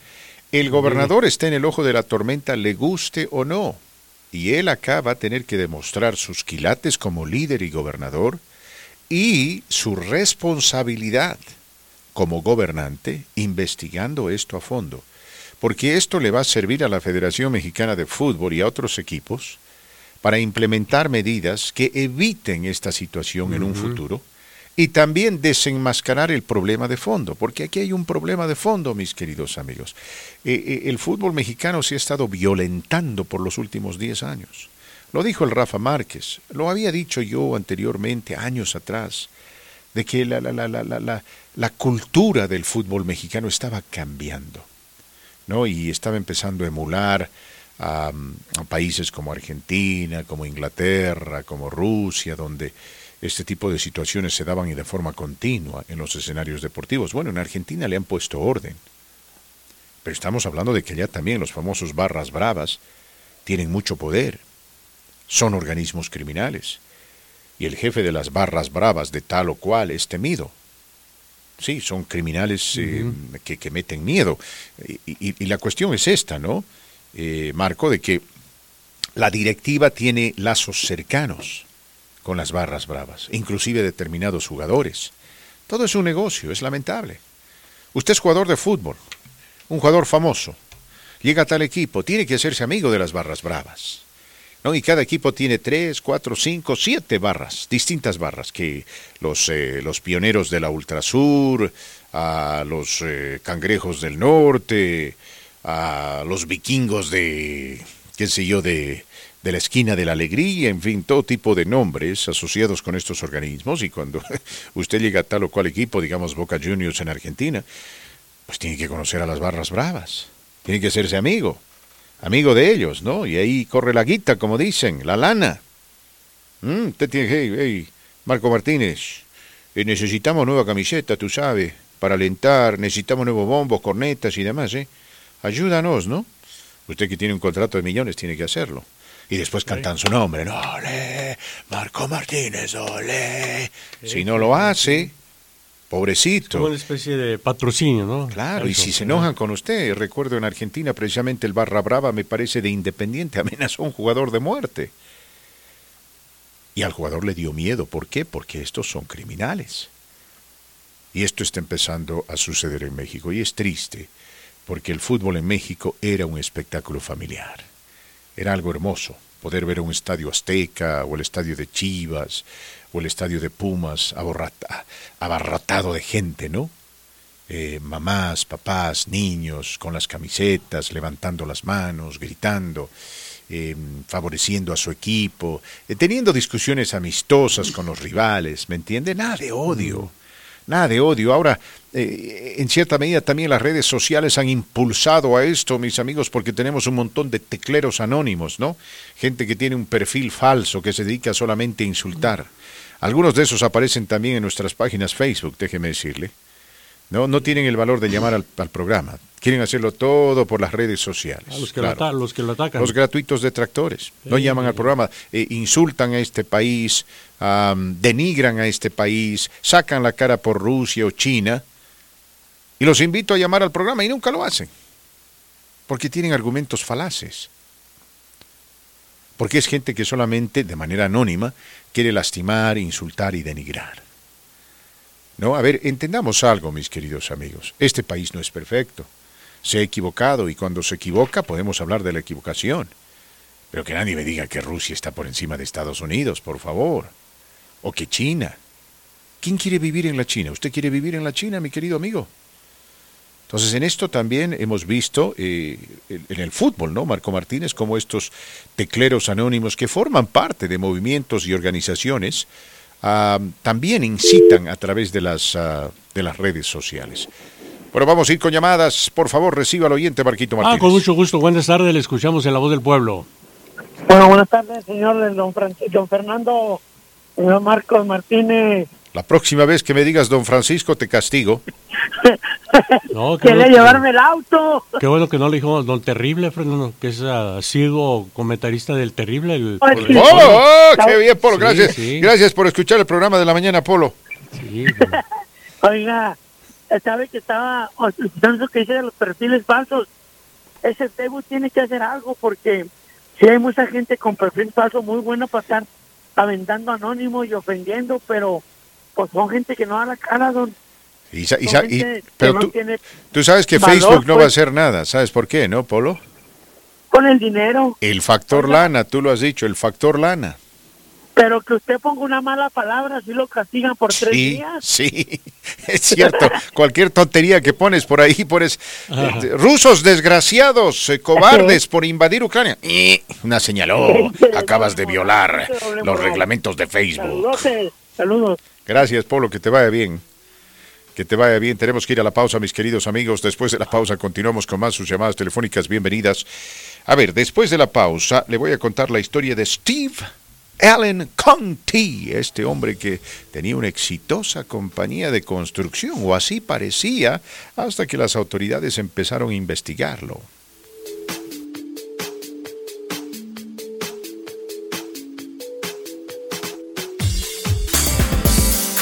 Gracias a mis queridos amigos, aquí como de costumbre para hablarles de las grandes promociones de Xfinity, las cuales usted tiene que aprovechar. Por favor, aprovechelas cuanto antes, porque bueno, tienen un principio y tienen un fin. A ver, no hay que ahora depender solamente del teléfono celular para conectarse al Internet. Usted puede obtener Xfinity Mobile Unlimited con 5G e Internet para el hogar juntos por, escúcheme bien, 24.95 al mes cuando califica para el programa de conectividad asequible e Internet Essentials. Usted puede obtener Mobile Unlimited con 5G e Internet de alta velocidad para el hogar, con un modem incluido, todo por solo 24.95 al mes.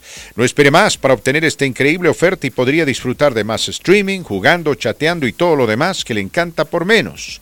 Con Mobile Unlimited de Internet económico para el hogar juntos, no tiene que conformarse con solo uno. Y esta oferta solo está disponible en Xfinity. Así que no espere más. Conéctese hoy con lo que le encanta y por menos dinero. Para más información visite es.xfinity.com diagonal free o llame Atención, al 1-800-333-0010. Repito, 1-800-333-0010. También puede visitar una tienda Xfinity. Hoy se aplican algunas restricciones. Gracias, Fernando Sergio. Gracias, gracias. Y haga lo que Fernando le recomienda en lo que se refiere a Comcast. Tiempo de hablar de aseguranza para funerales y mejor para ello nuestra amiga Marcela representando a Memorial Life Insurance. Marcela, ¿cómo le va? Feliz inicio de semana, le escuchamos. Gracias Marco y Fernando, buenas tardes. Buenas tardes a todos de parte de Memorial Life Insurance y feliz inicio de semana. Les doy el teléfono ahorita y se los repito al final, es 720-692-2179. Recuerde que para conocer más sobre los seguros de funerales, usted puede llamar y pedir que le hagamos llegar un paquete de información gratis y sin compromiso hasta su casa. Aquí tratamos cada día de explicarle algunos de los puntos más importantes, pero el tiempo en radio es limitado. Desde la oportunidad de conocer bien, bien todos los beneficios que tiene el seguro de funerales. A lo mejor usted tiene dudas sobre cuáles son las opciones que existen aquí en Estados Unidos para planear su funeral o a lo mejor ya conoce alguna de las formas, pero no sabe cómo funciona cada una y tampoco sabe cuáles son las diferencias entre ellas. También mucha gente quiere estar preparado y saber qué hay que hacer cuando alguien fallece. O quizá usted tiene preguntas sobre si califica algún familiar que tiene X o Y enfermedad. Hay gente que quiere la información para algún familiar, pero no sabe tampoco cómo abordar el tema con esa persona sin que se ofenda o se moleste. Nosotros le ayudamos. Tráiganos sus dudas. Llámenos para que le respondamos todas esas preguntas que tenga. Es bien importante que no se pregunte y se responda usted solito esas dudas, porque no tiene la información suficiente para ello. Mucha gente luego nos dice, es que no hablaba porque como no mencionaban mi enfermedad en los anuncios, pues dije, seguramente no voy a calificar. Llame con confianza. Pida un paquete de información y deje que alguien de nuestro equipo les resuelva todas sus dudas. Es gratis y sin compromiso. No se le olvide que el seguro es barato. No hay examen médico. Hay solamente unas preguntas médicas que no son para descalificar a nadie, son para ubicarlo en el plan correcto para usted. No necesita seguro social. Su estatus legal no importa. Ni siquiera necesita el ITIN. No checamos su crédito, tampoco hay down payments y sus pagos nunca aumentan. Muchos seguros suben de precio cada año y pues nadie quiere un bill que suba año con año. Con nosotros una vez que saca el seguro su pago no va a incrementar nunca. El precio queda congelado. Trabajamos todos los días, incluso sábados y domingos.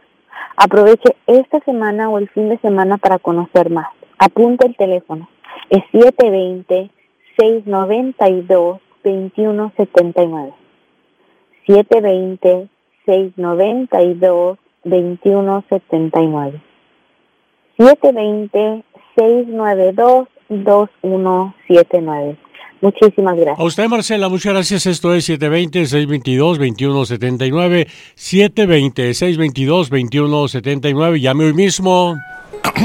Disculpa, me gustaría anunciar que JD. Uy, cuando las bailábamos en el centro nocturno favorito. Digo, los que ya nos retiramos de bailar por X motivo, Fernando Sergio. Pero me encantaba este tipo de música en lo personal. Hoy pues nomás bailo los ojos, Fernando Sergio. Eso me dicen que usted lo único que quisiera bailar. Don Rómulo dice, a este lo contratás, literalmente, ¿no? Él me lo dijo así. Me dijo, a este no, yo no, lo contrataba para que cuide la puerta y estaba metiendo a chicas gratis para bailar con ellas. Déjeme, déjeme y yo le dije, ay, me hubiese gustado a mí estar a cargo del baile. Cuando Pobrecito, don lo Rómulo decapitaba. Lo decapitaba. Espéreme, Cuando Rómulo comenzó a traer los grandes grupos a el a Adams County Fairgrounds, al Papagayo, a hoy bajo otro nombre, y no me acuerdo qué otro lugar. Ah, la fiesta, ahí también, Fernando Sergio. Sea, que era la, la fiesta. 23 de Champa y No, no, tampoco me interesa, Marco Bamba, Martínez. No me hable de cosas que sucedieron hace 500 Entonces, años. dijo, en el tema, por eh, favor. También en la Bama y la Pecos 39 me dijo, Marcos, su responsabilidad es ir por el grupo al aeropuerto, llevarlo al hotel y si traen equipo, regresar a la, a la- al, área, al área de cargo y levante el equipo con el representante del grupo y llévelo al salón. ¿Ok? Ese era mi trabajo. Teníamos una, que era una vena, no recuerdo qué color era la vena, o rentábamos una. Donde usted metía a las chicas. Espéreme, déjenme Pero platicarle. diga- dígame la verdad. Quienes dicen que usted Ah, metía me chicas a a, los conciertos, Después, ¿están eh, diciendo la verdad o están mintiendo? Después mi, mi otro jefe de los fines de semana va, va a sospechar de mí, hombre. Mm. No me queme. Lo que pasa, profesor, yo, que yo soy un hombre de corazón, ¿me entiende? Y me daba mucha tristeza ver a, a X chica, eh, pues titiritando de frío y, oiga, ¿y por por qué no entra? Porque no tengo dinero para entrar. Y pues nada, lástima. ¿Me enti- ¿Sí me entiende, verdad? Y pues, am, pues ahí con permiso del jefe, ¿no? Pues Mm. vas para adentro. Yo recuerdo una vez allá en el Soco. El Soco, el Era Soco. interesante Ah, allá. ya, ya, ya. Este, En las seis y eh, ocho, estaba yo en la puerta, ese era un negocio, mis queridos amigos, que manejábamos de forma conjunta con esta radio, Sí. ayudábamos, ¿no? En el proceso, y negocios son negocios, ¿verdad? Ahora, claro, sí. A ver, muchas veces eh, yo voy a visitar a nuestro amigo Sergio o Alejandro, voy a comprarme cuatro tacos y por ahí Sergio me dice, "No, Fernando, no te preocupes, esta vez te invitamos. ¿no? Sí, Lo mismo pasa con Nacho o con cualquier otro amigo del programa. Eh, Y yo generalmente les digo, ¿estás seguro? Le digo, porque yo entiendo que un negocio es un negocio, ¿no? Pero es generosidad. No se entiende la generosidad eh, de, de- de los propietarios, de los gerentes y demás, y se aprecia esa generosidad. Si yo vuelvo a regresar una segunda vez en esa semana, le garantizo, no voy a permitir que no me cobren, porque entiendo, es un negocio, ¿no? Es un negocio, se entiende. Ahora hay otros a los cuales he visitado por 20 años y nunca me han invitado a un café. Ese es el otro lado de la moneda, ¿no? Y cuando me invitan a un café me cobran por el azúcar, fíjese usted. Pero así es la vida. Mm. Pero de pronto apareció una simpática damita colombiana, dice de Medellín. Yo soy de Medellín, me dijo. Uy, tienen una reputación las de Medellín, imagínese usted. Y el guardia de seguridad a mi lado estaba temblando, le temblaban las piernas. ¿ah? Al boletero también, no podía cerrar la boca. Y vino con su amiga y me dijo, no me permite usted entrar. Es que estoy buscando un amigo mío y está por ahí. Yo quisiera decirle que estoy acá. ¿Usted me permite un ratiquito? Yo entro aquí con mi amiga. ¿y, qué, y, qué, hizo? Y el guardia de seguridad ya estaba empezando. ¿Usted sabe ¿no? ese, ese, pequeño cordón de seguridad que existe? Sí. Ya lo estaba desenchufando. Le dije, ¿qué te pasa? Le dije, ¿qué pasa aquí? Oh. Dije, ponte trucha. ¿eh? Ponte trucha. Órale, mírelo, ya se mexicanizó mi y compa. la miré a la muchacha es y le dije, good, amiga, le dije, cualquier persona que quiera entrar a este club para disfrutar de, creo que era Grupo Nietzsche, oh, le dije, eh, tiene que pagar. Porque tú sabes cuánto cuesta Grupo Nietzsche. ¿Tú sabes cuánto cuesta Grupo Nietzsche? Ah. Me dijo, no, mientras ahí se acomodaba la minifalda. Mm. Le dije, cuesta un montón de dinero. Me dijiste, es un negocio. Así que, como dicen ahí, poniendo, mi querido amigo, poniendo, si no... Uy, mami, de usted, oiga. Y bueno, No, se fue, no, no, se fue y no sí. regresó. Fíjese usted, Qué se fue y no regresó porque quería pasarse de vida. Seguramente cree que todos somos como Marco Martínez. No, no, no, no. No, señor. Fernando, no, es que, Negocios es son que- negocios, mi amigo. Es que pues, ah, pues eh, la situación lo meritaba, ¿no? Y, No, la situación yo- nunca merita. Y to- tocaban, tocaban mi corazón, me, me daba pena que se querían divertir y... no. Pobrecitas. eh. Sí, sí. Era eh, una cuestión de compasión, Pues sí, pues sí. solidaridad. Y pues no traían feria. entonces, Ah, pues, pobrecitas, ¿no? ¿Dónde, pues, ¿Dónde habrán dejado la feria? Ay, no sé, yo, Mm. ¿cómo les iba a preguntar? Pues nomás le decía, súbanse a la línea, agáchense. Si preguntan a usted que es la que viene cargando la guitarra de, de, de Joel. Mm, Pero el problema, me dice mi don Rómulo, es de que la vagoneta continuamente entraba y salía. Entonces no era solamente una. Usted sentía esa compasión por muchas. No, no, no, no, Hasta que no, no. finalmente se dio cuenta el hombre. Dijo, ¿por qué sale y entra tanto esa vagoneta? Y ahí Marco Martínez sonriendo y saludando a todos. Por- por- por- Dicho y hecho, abrieron la vagoneta y ahí habían tres o cuatro chicas tiradas ahí en el piso de la vagoneta para que nadie las vea como carga para entrar al baile gratis. Ah. Pobrecitas. Por, eso, por eso, me dice, aquí te quedas en la puerta y no te me mueves para nada. Bien, Alfredo. Y Si Alfredo, y si, ahí si Alfredo necesita algún tipo de, dudo mucho, pero si necesita algún tipo de consejo asociado en ese tipo el control de las cosas, ¿no? Del control de la puerta No, no, no, y y, hablando- las oiga, damitas y demás, que hable conmigo. Ya, ya me acordé que hablando en serio, sí, pues eh, yo, yo soy buena onda, ¿no? Pero sí al principio eh, se me acercaban y, y discretamente me decían al oído, oye, este, eh, pásale chance a mi amiga, ¿no? No, mija, yo no puedo porque mire, está ahí el jefe echándole Lo el primero ojo, que tiene que preguntarle es esto. Está la que cobra también. Tiene que preguntarle esto, lugar, decirle- el lugar no es y mío. ¿y, quién me, ¿y quién me pasa chance a mí? Dile. No, pero ¿Quién? espéreme, espéreme, espéreme, espéreme. Nadie. Espéreme, espéreme, ven no, o- mu- muy, muy guapa, o sea, oiga, ¿me presta la chamarra porque tengo mucho frío? Sí, mi reina, ¿cómo no? Póngase la chamarrita. Se agarran mi chamarra y se van. Pero hubo una que se tardó como dos horas con mi chamarra. Y ya cuando regresó dije, ya me la voló. Ya regresó y ya, ya me la dio, ¿no? ya oliendo perfume de mujer. Y dije, ah, ¿cómo le hago? ¿Cómo llegar a casa? Bueno, Mm. ya, ya la puse. Regresa, me presta la chamarra otra, pero con una coquetería así muy sencilla. Mm. Y usted cayó. No, ya no, le dije, no, mire, ya no, pues ya no me habla. A mí me hicieron lo mismo. Ya no, ya, ya dejó de A hablarme. mí, a mí me hicieron lo mismo. ok, vino, pues, vino y me dijo así. Le vaya bien. ¿Me prestas tu chamarra, por favor? Me dice, me está haciendo frío. Le dije, no puedo. Le dije, esta chamarra me la regaló mi novia. Le dije, no puedo, lo siento mucho por ti. No, y le imagínese que Le dije, mira, no, no, aquí no. en la esquina de la Alameda y la, y la, y la. Wadsworth, le dije, porque la Wadsworth, ahí hay un centro comercial, ahí venden chamarras. Buena suerte. Next. Así es como funcionan las cosas. No, y pues ya, ya. Porque una cosa es una cosa, Martínez, Y y, otra cosa y es otra cosa. Y le voy a contar Sí. la historia de Steve a Allen ver, a ver, Conti. a ver, ¿qué pasó? Este hombre tenía una compañía de construcción y algunos oyentes nuestros por ahí trabajaron con él, porque sabemos que mucha gente linda que escucha este programa, mis amigos, mucha gente linda que escucha este programa, trabaja en el mundo de la construcción. Mm. Aparentemente era un hombre bastante elocuente. Era un hombre que hablaba bien y era bueno para los negocios. Y tenía una costumbre, contratar jóvenes. Porque supuestamente lo que él quería es darle una oportunidad al joven promedio de este país, ya sea que sea ciudadano, residente o indocumentado, para que él pueda trabajar, pueda hacer sus sueños realidad, pueda alcanzar ese sueño americano y eventualmente salir del círculo vicioso de la pobreza o la necesidad. Y sí, era cierto. porque mucha gente que veía la distancia reconocía este talento innato que tenía Steve de conquistar corazones y reclutar a jóvenes necesitados para transformarlos y cambiarles la vida. Pero no, mis queridos amigos, no era así. Esa era la cortina de humo que emanaba de ese rincón, de esos proyectos de construcción de la compañía que manejaba este compadre Steve Allen Conti.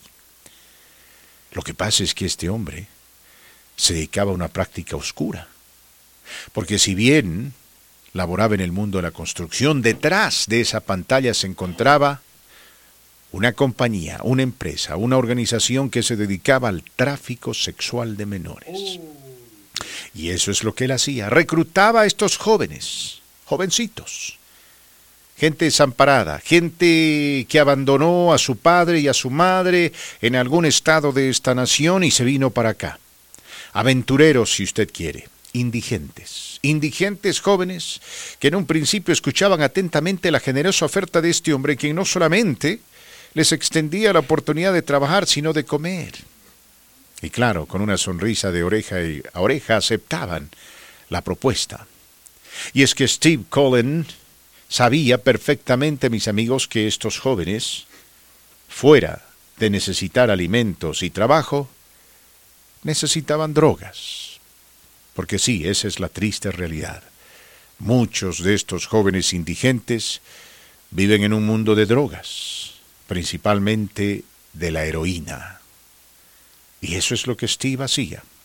Primeramente los reclutaba como trabajadores, luego les ofrecía drogas, y una vez que las drogas hacían efecto, a cambio de estas drogas, ofrecía los servicios sexuales de estos jóvenes para ganar más dinero. Los explotaba, los abusaba literalmente se aprovechaba de ellos y de su necesidad, de su adicción, de las drogas, y lo que había empezado como una historia prometedora terminaba en pesadilla. Una de las víctimas relató cómo en un momento este hombre lo llevó a un campo abierto y le puso un revólver en la cabeza, y le dijo, o haces lo que yo te digo o te mato. Y este ciclo vicioso se mantuvo por mucho tiempo hasta que las autoridades empezaron a sospechar algo. Y es que siempre hay alguien que canta, ¿no? Siempre hay un canario que canta. Y el canario cantó. Y la policía local se comunicó con el FBI y empezaron a seguir de cerca las actividades de Steve Allen Conti, propietario de Steve Allen Construction. Y luego finalmente, cuando hubo suficientes pruebas, lo arrestaron, lo enjuiciaron y acabaron de sentenciarlo a 20 años de cárcel. El juez, interesantemente, al hablar con este hombre, le dijo, usted aparenta ser un hombre elocuente, un hombre decente, un hombre de principios y un hombre generoso, pero es un psicópata. Y la forma como usted trató a estos jóvenes es la evidencia más clara. ¿Quién iba a creerlo, Marco Martínez? ¿Quién iba a creerlo? Sí, um, Dicen que en todos lados se cuecen habas. Ah, sí, sí, para aquellos que constantemente critican a México porque recordé varios incidentes similares como el que usted comenta, donde montan un negocio fantasma, ficticio, la fachada frente a Sergio Vaya, para contratar. Y ahí es donde en muchas ocasiones secuestran a los jóvenes o las jovencitas para después prostituirlas, en serio, o prostituirlos. Es un eh, negocio también conocido como la trata de, trata de blancas, en serio, donde el tiempo que, precisamente, fíjese, curiosamente, el tiempo que desaparecieron las jovencitas, las mujeres de Juárez, como les llamaban, eh, altas, esbeltas, eh, cabello largo, etcétera, eh, tenían cierta similitud. Todas las que desaparecieron, muchas de ellas iban a buscar trabajo al centro de Juárez y ahí desaparecían francés. Entonces, ah, era obvio que ciertas autoridades o cierta autoridad estaba involucrada en la desaparición, porque una jovencita del centro de la ciudad de Juárez, que los que conocen saben de qué hablo, es bastante, es una zona bastante activa. ¿Cómo desaparece una jovencita de la noche a la mañana, Fernando Sergio? Entonces de ahí que deducen que era algunas agencias eh, policíacas que participaban en la desaparición de jovencitas. Y hay muchos casos como este, Fran Sergio, ¿eh? Pero qué bien, qué bien que, hayan, le hayan descubierto a este hombre su, su negocio, Fernando. Mm. En buena hora digo yo, Marco Martínez, eh, lamentable situación desde todo punto de vista. Eh, y, que Dios tenga misericordia de estos jóvenes, ¿no? Que Dios tenga misericordia y que los ayude a salir de esa vida, una vida muy triste, una vida sin esperanza. Pero bueno, Dios es grande y seguramente Él tiene algo para todos ellos. De alguna manera Él obrará para extender a estos jóvenes una oportunidad para que se salven y tengan realmente acceso a su propio sueño americano. No sé cuál será. Hablamos mucho de eso y generalmente eh, lo hacemos enfatizando lo económico, pero para muchos ese no es su sueño americano. No es cuestión de economía o de tener una casa grande o demás, no. Es cuestión, mis queridos amigos, de hacer realidad ese sueño que tienen en su corazón. Vamos a ir a la pausa. Después de la pausa continuamos con más. Están escuchando este su programa comunitario La Voz del Pueblo a través de la gran cadena que bueno. Después de la pausa le voy a contar cómo alguien aquí en los Estados Unidos ha sugerido que asesinen a Vladimir Putin. Sí, es alguien importante. Eso es lo que él sugiere para acabar con el conflicto en Ucrania. Dice, hay que, escúchame bien, más de 10 años al servicio de nuestra gente. La voz del pueblo con Fernando Sergio.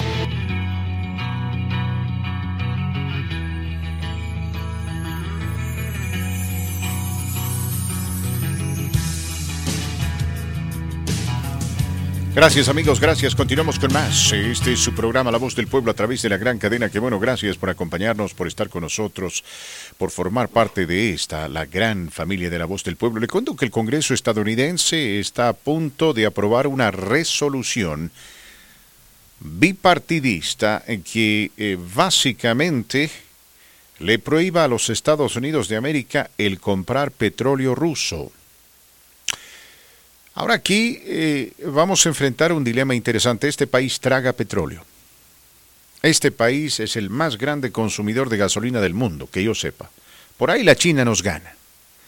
Pero en otra hora, Estados Unidos siempre era el país más consumidor de gasolina. Es un país grande, hay distancias largas que, que manejar y, eh, bueno, eh, en esta nación, eh, por cuestiones de privilegios, nunca han tenido que pagar mucho por la gasolina. Entonces, claro, imagínese usted, ¿no? aquí eh, la gente se ha acostumbrado a transportarse en automóvil. Aquí en Colorado, por ejemplo, el sistema público de transporte es malo. Es malo. Más allá de los esfuerzos que se hace para poder modernizarlo, no es suficiente, no abastece. Entonces uno necesariamente tiene que subirse al auto, por ejemplo, para ir al supermercado. No, a diferencia de nuestros países y algunos países europeos, no existe la tiendita de la esquina, donde uno va y dice, señora, me vende una Coca-Colita, una docena de pan, y a ver, déjeme ver, ¿qué más tiene por ahí? A ver, ahí está. Esa, es exacto, ese pavo que tiene el refrigerador. Gracias. No. Entonces uno tiene que ir al supermercado y ver qué tiene que comprar. Sí, algunos barrios tienen la oportunidad o el privilegio, más bien diré, de tener un chopet, ¿no? Una carnicería mexicana, por ejemplo. Entonces usted va y ahí fuera de, de, venderle carne, le venden chocolate abuelita y le venden pan dulce y demás y puede usted comprar lo que necesita en el momento, regresar a la casa y matar el hambre, ¿no? Pero bueno, y aquí le han dicho a Joe Biden de que no se puede sancionar a Rusia y seguir comprando su petróleo. No se puede. Ahora es un dilema que el presidente está enfrentando porque hay un temor, el temor de la inflación, el costo de la gasolina, el petróleo y demás. Entonces, eh, el presidente va a tener que encontrar una solución inteligente al problema y poner a un lado los intereses de los extremistas de izquierda que continuamente andan promoviendo el tema de el medio ambiente. Déjeme decirle, el medio ambiente es importante, sumamente importante, es un regalo de Dios para el ser humano, pero hay excepciones. Aquí lo que necesitamos es cerrarle las puertas al petróleo ruso y comprar ese petróleo de otra fuente o simplemente incrementar la producción doméstica. ¿Están eh, sugiriendo por ahí comprarle más petróleo a Maduro? Yo diría que no. No pierdan su tiempo con ese títere, con ese dictadorcillo de quinta vibración que anda apoyando aquí a Vladimir Putin. No, señor. No, señor. Hay que buscar la forma de abastecer de petróleo a este país para lidiar con esta realidad. Acabar, Marco Martínez, de comprarle petróleo a Rusia que las sanciones ahorquen a ese tirano Putin y que lo pongan de rodillas porque lo que está haciendo en Ucrania es un crimen de guerra, mis amigos. No tenía por qué meterse a Ucrania. Ucrania no representaba ninguna amenaza en contra de él. Por poco y el presidente ucraniano se pone de rodillas para pedirle que no invada. Tanto así que la propagandista de la extrema derecha conocida como Laura Ingram imagínese usted, sentada en su silla de cuero bien calientita, criticó a este presidente, dijo que era patético ver a este presidente rogarle a Vladimir Putin para que no invada Ucrania. Patético. Patético para ella que nunca ha estado en una guerra. ¿No? Feliz de la vida, le vuelvo a repetir, toda calientita en su silla de cuero. ¿Qué sabe ella de guerra? Zelensky ha demostrado ser un hombre valiente. Y todo el mundo lo está reconociendo. Pero él, como presidente, se dio cuenta de lo que venía, la destrucción y la muerte, y por poco, sí, mis amigos, se pone de rodillas y le pide a Vladimir Putin no invadir a su país. Aquellos quienes comparan esta invasión con lo que sucedió en Irak, les refresco la memoria. Saddam Hussein nunca se puso de rodillas. Es más, le dieron una oportunidad enorme para que los Estados Unidos no entre a Irak le dijeron, si tú permites la entrada de inspectores independientes para verificar que no tienes armas de destrucción masiva, no habrá invasión. No quiso. Algunos dicen que no sabía que no tenía armas de destrucción masiva por ahí. Pero ¿por qué no? Digo yo. Entren. Entren. Hubiese salvado su presidencia su país, destrucción, muertes innecesarias. No quiso. Aquel Vladimir Putin cambió continuamente sus condiciones, ¿no? En un principio dijo, Ucrania no a la OTAN, le dijeron, está bien. Ucrania no va a ser miembro de la OTAN, no te preocupes. No, pero ahora quiero que Latvia, Estonia, Lituania y demás se desmembren de la OTAN. Le dijeron, eso no podemos hacer. Eso no podemos ver qué tipo de mensaje estamos mandando. Lo de Ucrania entendemos porque está en tu frontera, pero lo demás no. No puede, no se puede. Ahora, para parar la guerra, Putin ha pedido tres cosas. Primero, que Ucrania renuncie a Crimea, a la Crimea, ¿no? Segundo, que Ucrania renuncie a la parte este de su territorio que colinda con Rusia, conocido como el Donbass. Y tercero, que se desarme por completo. Dice, de lo contrario, seguirá la guerra. Pero ¿sabe qué? Después de la pausa le voy a contar lo que la inteligencia rusa está diciendo de la guerra. ¿Cómo se encuentra el rublo ruso ahora y qué sucederá cuando Estados Unidos deje de comprarle petróleo al tío Vladimir? Mis amigos y bienvenidos a esta la cuarta hora de su programa La Voz del Pueblo a través de la gran cadena. Que bueno, gracias por acompañarnos, por estar con nosotros, por formar parte de esta la gran familia de La Voz eh, del Pueblo. 97.7 eh, frecuencia modulada, 1280 de amplitud modulada y el internet. Búsquenos en Tuning Radio bajo KBNO, todo en mayúscula, por favor. Recuerde, el día de hoy estamos hablando de la triste, bochornosa, vergonzosa, inaceptable y lamentable desde todo punto de vista tragedia en el estadio de Querétaro, donde hasta el momento no sabemos cuánta gente ha muerto, pero eh, las terribles imágenes se filtraron y se eh, reproducieron en todo el mundo. La violencia, terrible violencia en el fútbol mexicano, eh, que fue condenada eh, por todos aquellos quienes amamos el fútbol y sabemos que el fútbol debería traer alegría a los corazones de los fanáticos y no precisamente a elementos criminales como los que se hicieron presentes en este partido de fútbol. El gobernador de Querétaro dice que va a investigar esto a fondo. La responsabilidad es solamente suya. Sí, porque aquí el gobierno federal no tiene ni parte ni suerte. El gobierno federal no tiene la culpa. Por ahí alguien le quiere echar la culpa al presidente López Obrador. No, él no tiene la culpa. De esto no tiene absolutamente nada de culpa. Tampoco el gobernador, ¿no? Pero es el gobernador el que tiene que tomar cartas en el asunto, investigar esto a fondo, determinar cuál es el problema, corregir los errores, castigar a los culpables y establecer un nuevo protocolo de seguridad. Así es como las cosas funcionan.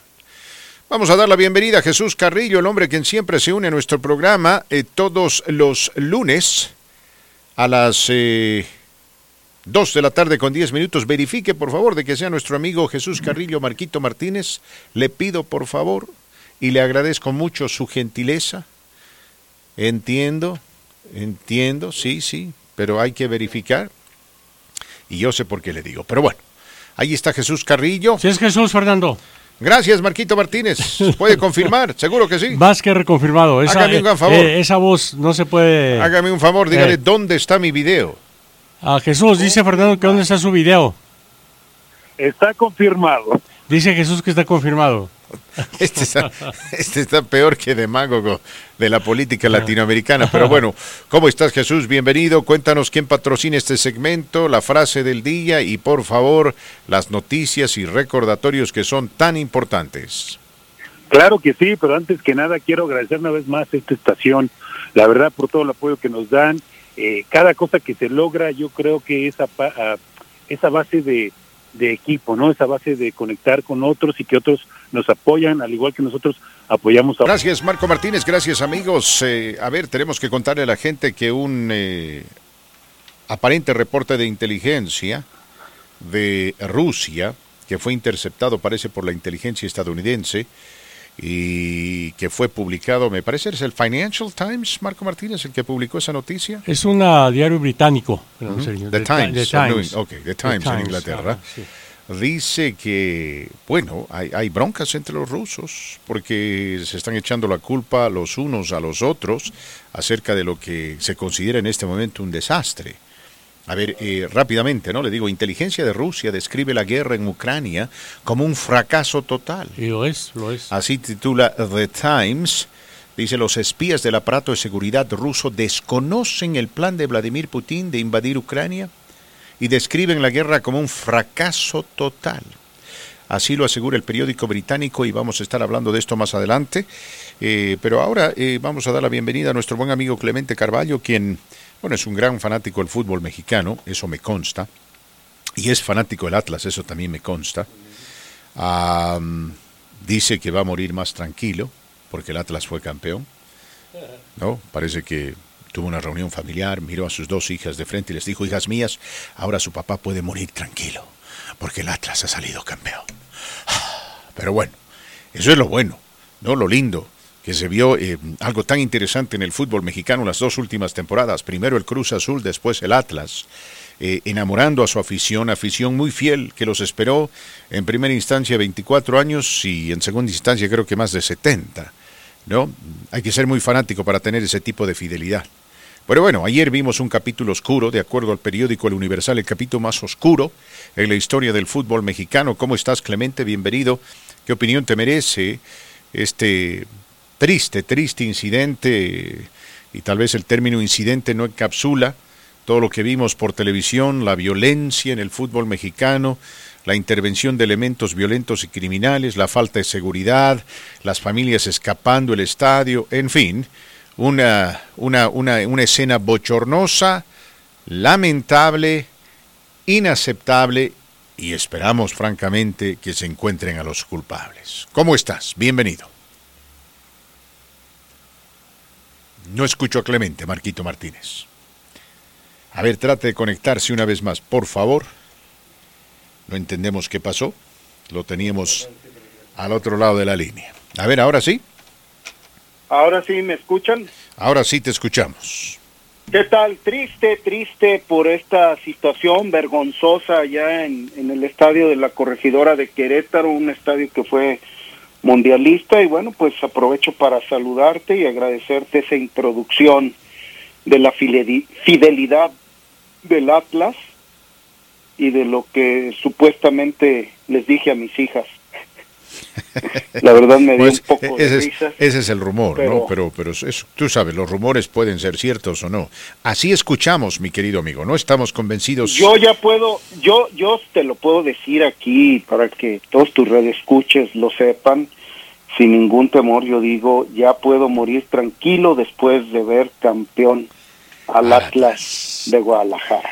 Muy bien, es, es, eh, eh, fue, fue, fue una final emocionante, eh, fantástica desde todo punto de vista, ¿no? Uno de los puntos más altos Dramática. de la competitividad en el fútbol mexicano, la transparencia, la competencia, eh, la alegría que el deporte, el fútbol puede traer a las, a las masas. Y de pronto nos encontramos con esto, que es algo totalmente distinto, totalmente diferente, lamentable desde todo punto de vista. ¿Qué sucedió allá, Clemente? Rápidamente, ¿qué sucedió y qué es lo que se tiene que hacer? Mira, lo, lo que yo sé, y bueno, después de ver el partido, fue que hubo una nula protección a los aficionados del Atlas ahí en, en el Estadio Corregidora de Querétaro, en donde los mismos elementos de seguridad le abrieron las puertas de las mallas que, que pues precisamente separan a las porras de, Querétaro con eh, la parte sur del estadio donde estaban las familias y, y los de la barra 51 del Atlas. Y pues es- lo que pasó es que al abrirlo los encapsularon de los dos lados, después abrieron también las puertas para que la gente se pasara a la cancha y bueno, ahí tampoco se vio ninguna protección de los policías, de los antimotines o de gente de seguridad, inclusive hay videos donde hay una persona de seguridad golpeando a un muchacho del Atlas y, y bueno, pues al principio se habían este, reportado 17 muertos, esto extraoficialmente, pero según las autoridades allá en Querétaro, dicho por el gobernador Curi, pues solamente hay 26 heridos, 19 no graves y los demás de mucha gravedad. Se sabe que hay un uno de ellos que perdió ya el ojo, está siendo tratado allá en la Ciudad de México, hay otro que está en coma y, hay dos que fueron trasladados ya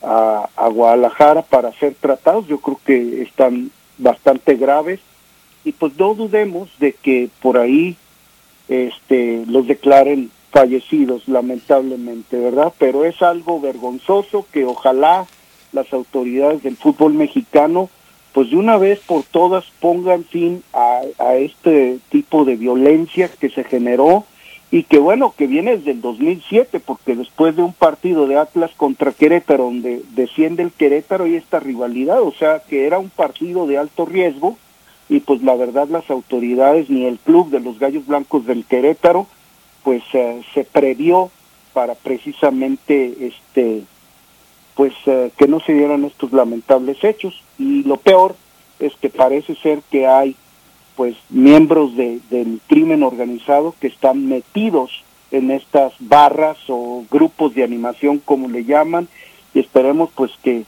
primer lugar pues eh, no haya partidos con gente ahí en, en Querétaro o también por, por ahí podríamos esperar la desafiliación del club ¿no? Mm, Sí, sí, sí. veremos qué, qué es lo que pasa. Pero esas son las informaciones que, que te puedo decir y que pues es lamentable, ¿no? Esta violencia, porque realmente uno desde niño ama este, a este deporte, hermoso deporte. Yo recuerdo cuando me llevaba, no sé, mi papá al estadio o algún tío que me llevaba y yo me sentía bastante seguro en, en un espectáculo, ¿no? Sí, y ahora sí, se ha sí. convertido en un lugar donde van a alejar a las familias y, y pueden acabar con el deporte. Mira, para, para terminar, eh, ¿tú tienes confianza de que las autoridades se cumplan con su labor, investiguen esto a fondo y determinen en primera instancia, ¿no? ¿Quiénes son los culpables de esta desgracia? Hay fotografías por todos lados mostrando a ciertos individuos jactándose de la violencia.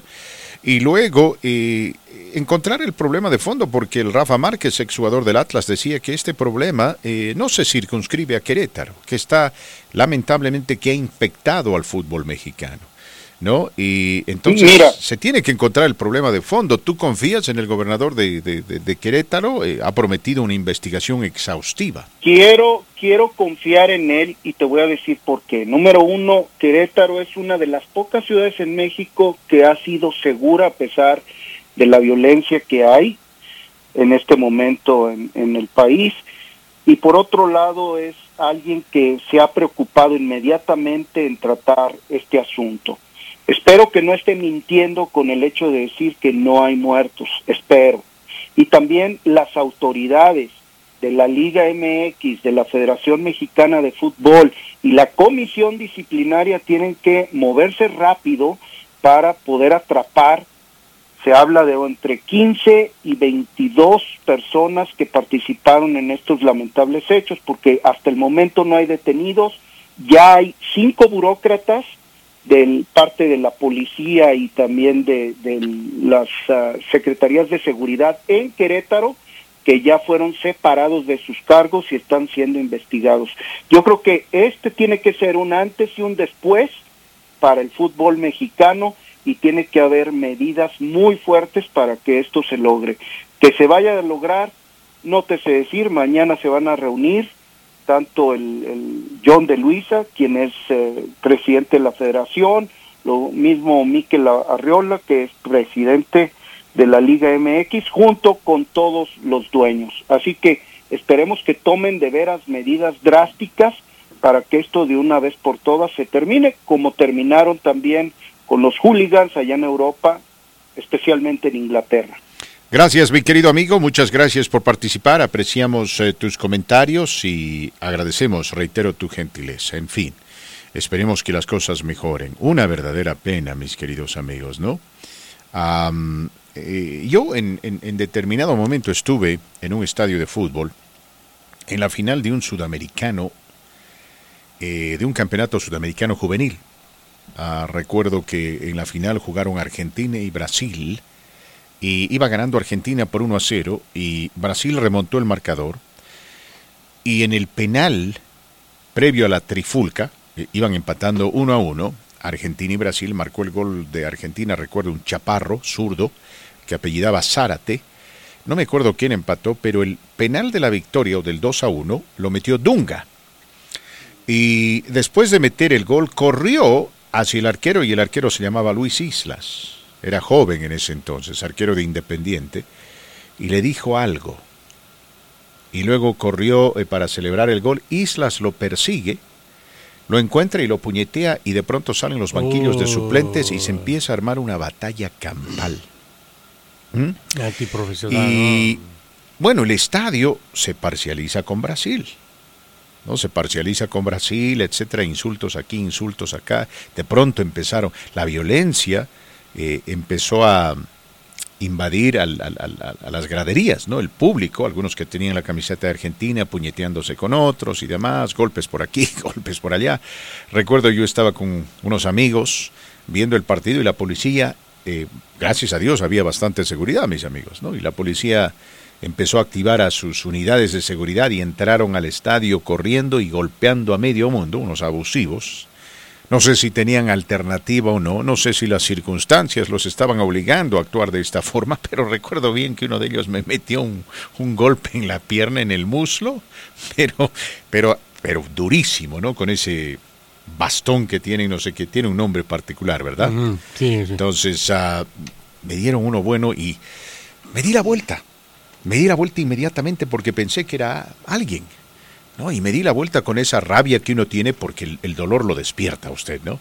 Estaba mirando hacia adelante con mis amigos, reclamando, asombrándome de la violencia y, en fin, tratando de protegerme y recibo ese golpe durísimo en, eh, en el muslo.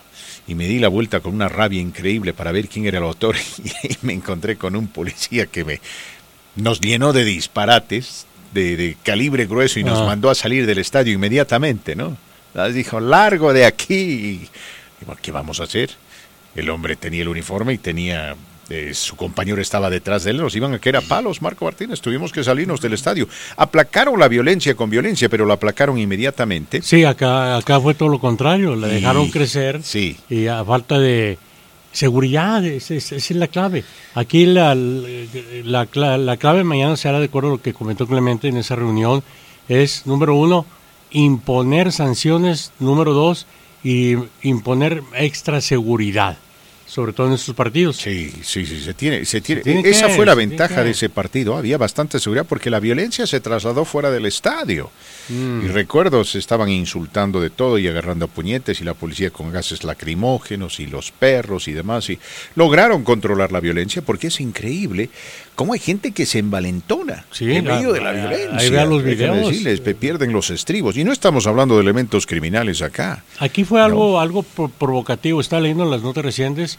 Supuestamente aficionados están apuntando al dedo a un individuo llamado Pablo que ya publicó una fotografía y dicen que él es el líder de esta cierta banda de, eh, ¿cómo se llamarían, Fran Pues no, yo no le llamo porristas, ¿eh?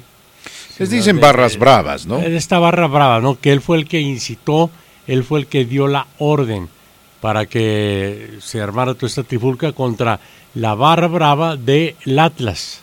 O sea, es, es, es, todo lo contrario. La barra brava de Atlas estaba defendiendo, Francisco, de los ataques de criminales de estos animales. Y, sí, se puede ver en el video. Sí, se, puede, se puede ver.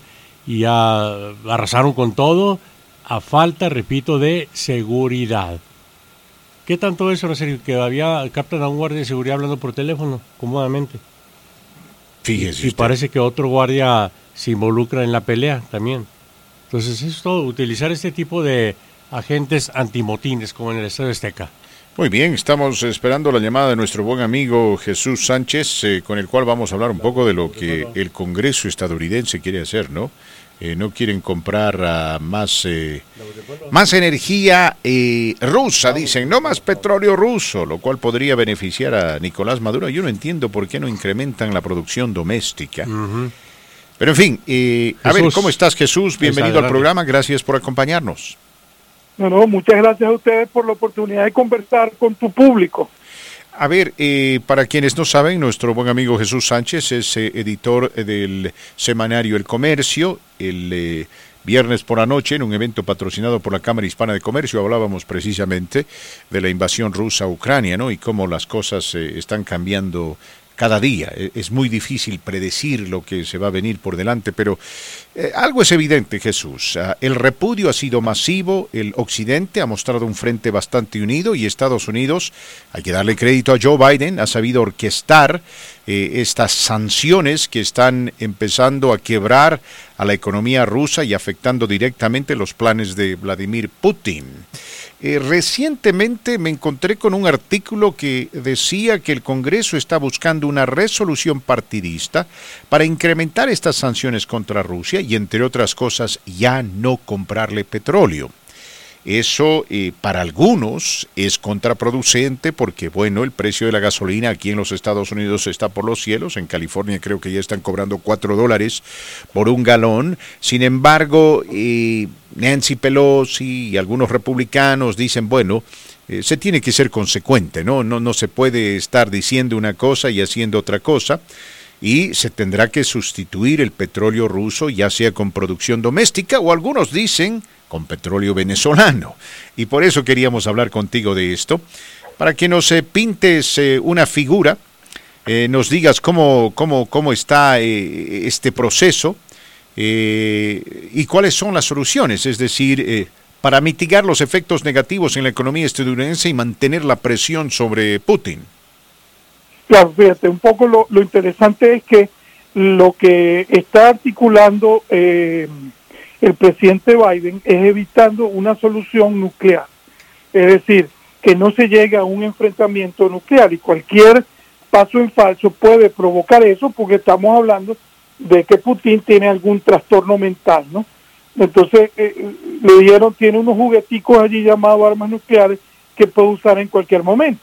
Entonces, una manera de quebrar eh, o de tener resultados es quebrar la economía rusa, como tú dices. Y eso pasa por el petróleo, porque Rusia abastece de petróleo, son alrededor de 800 mil barriles diarios en los Estados Unidos y un suministro muy importante de gas natural en Europa. Entonces, ¿cómo conseguir eso? Tú dices, bueno, efectivamente se puede incrementar la producción doméstica. Seguramente y seguramente lo van a hacer, pero aún así eh, faltaría algo más. Entonces surgió esto que cuando tú y yo hablamos el viernes, yo ni, ni, ni lo olía, porque la llamada del presidente de Ucrania con Biden y luego con los legisladores norteamericanos, que fueron una comisión bipartidista, eh, fue el sábado, eh, eh, amaneciendo el sábado. entonces, bueno, ahí él plantea que de hace algún, algún, digamos, algún requerimiento, pues, de que, de que se trabaje para sustituir la producción rusa, porque eso sería un golpe fundamental a Putin. Y de ahí surgió en la tarde de ese día una visita de pronto sorpresa de altos funcionarios norteamericanos con Nicolás Maduro en Caracas. Las relaciones entre Estados Unidos y Venezuela están rotas desde hace seis años. Y eso significa que una visita de alto nivel no es común. Y se dio. Y lo que se habla es que Venezuela pasaría entonces, eh, digamos, le estarían haciendo una oferta para que suministre parte de ese petróleo que en este momento suministra Rusia. Para Venezuela significa Maduro cambiar de bando. Y uno estaría la expectativa de qué pasaría. Ahora, ¿qué es lo que ocurre? En Venezuela, a pesar de que hay sanciones económicas, eh, como les digo, desde hace, desde hace ocho años son las sanciones económicas. Rompieron relaciones hace seis, pero aún con sanciones y que Venezuela no puede vender petróleo a Estados Unidos y a otros, a otros países del occidente. A pesar de eso, la empresa Chevron norteamericana sigue operando en Venezuela y produce petróleo. Entonces, en este caso, lo que estarían planteando es que es Chevron quien además el gobierno de Venezuela le debe no sé cuántos millones de dólares, que esa compañía aumentaría su capacidad de producción en Venezuela y pudiera llegar hasta abastecer con 500 mil barriles al día en los próximos tres meses. Hmm. Entonces, eso está planteado en ese juego. En política esas son cosas que es básicamente interés y eh, eso es lo que estaría planteado sobre la mesa. Que Venezuela pudiera ser uno de los actores para suministrar petróleo que iría a, eh, digamos, a solucionar el problema coyuntural que tienen los Estados Unidos con Rusia.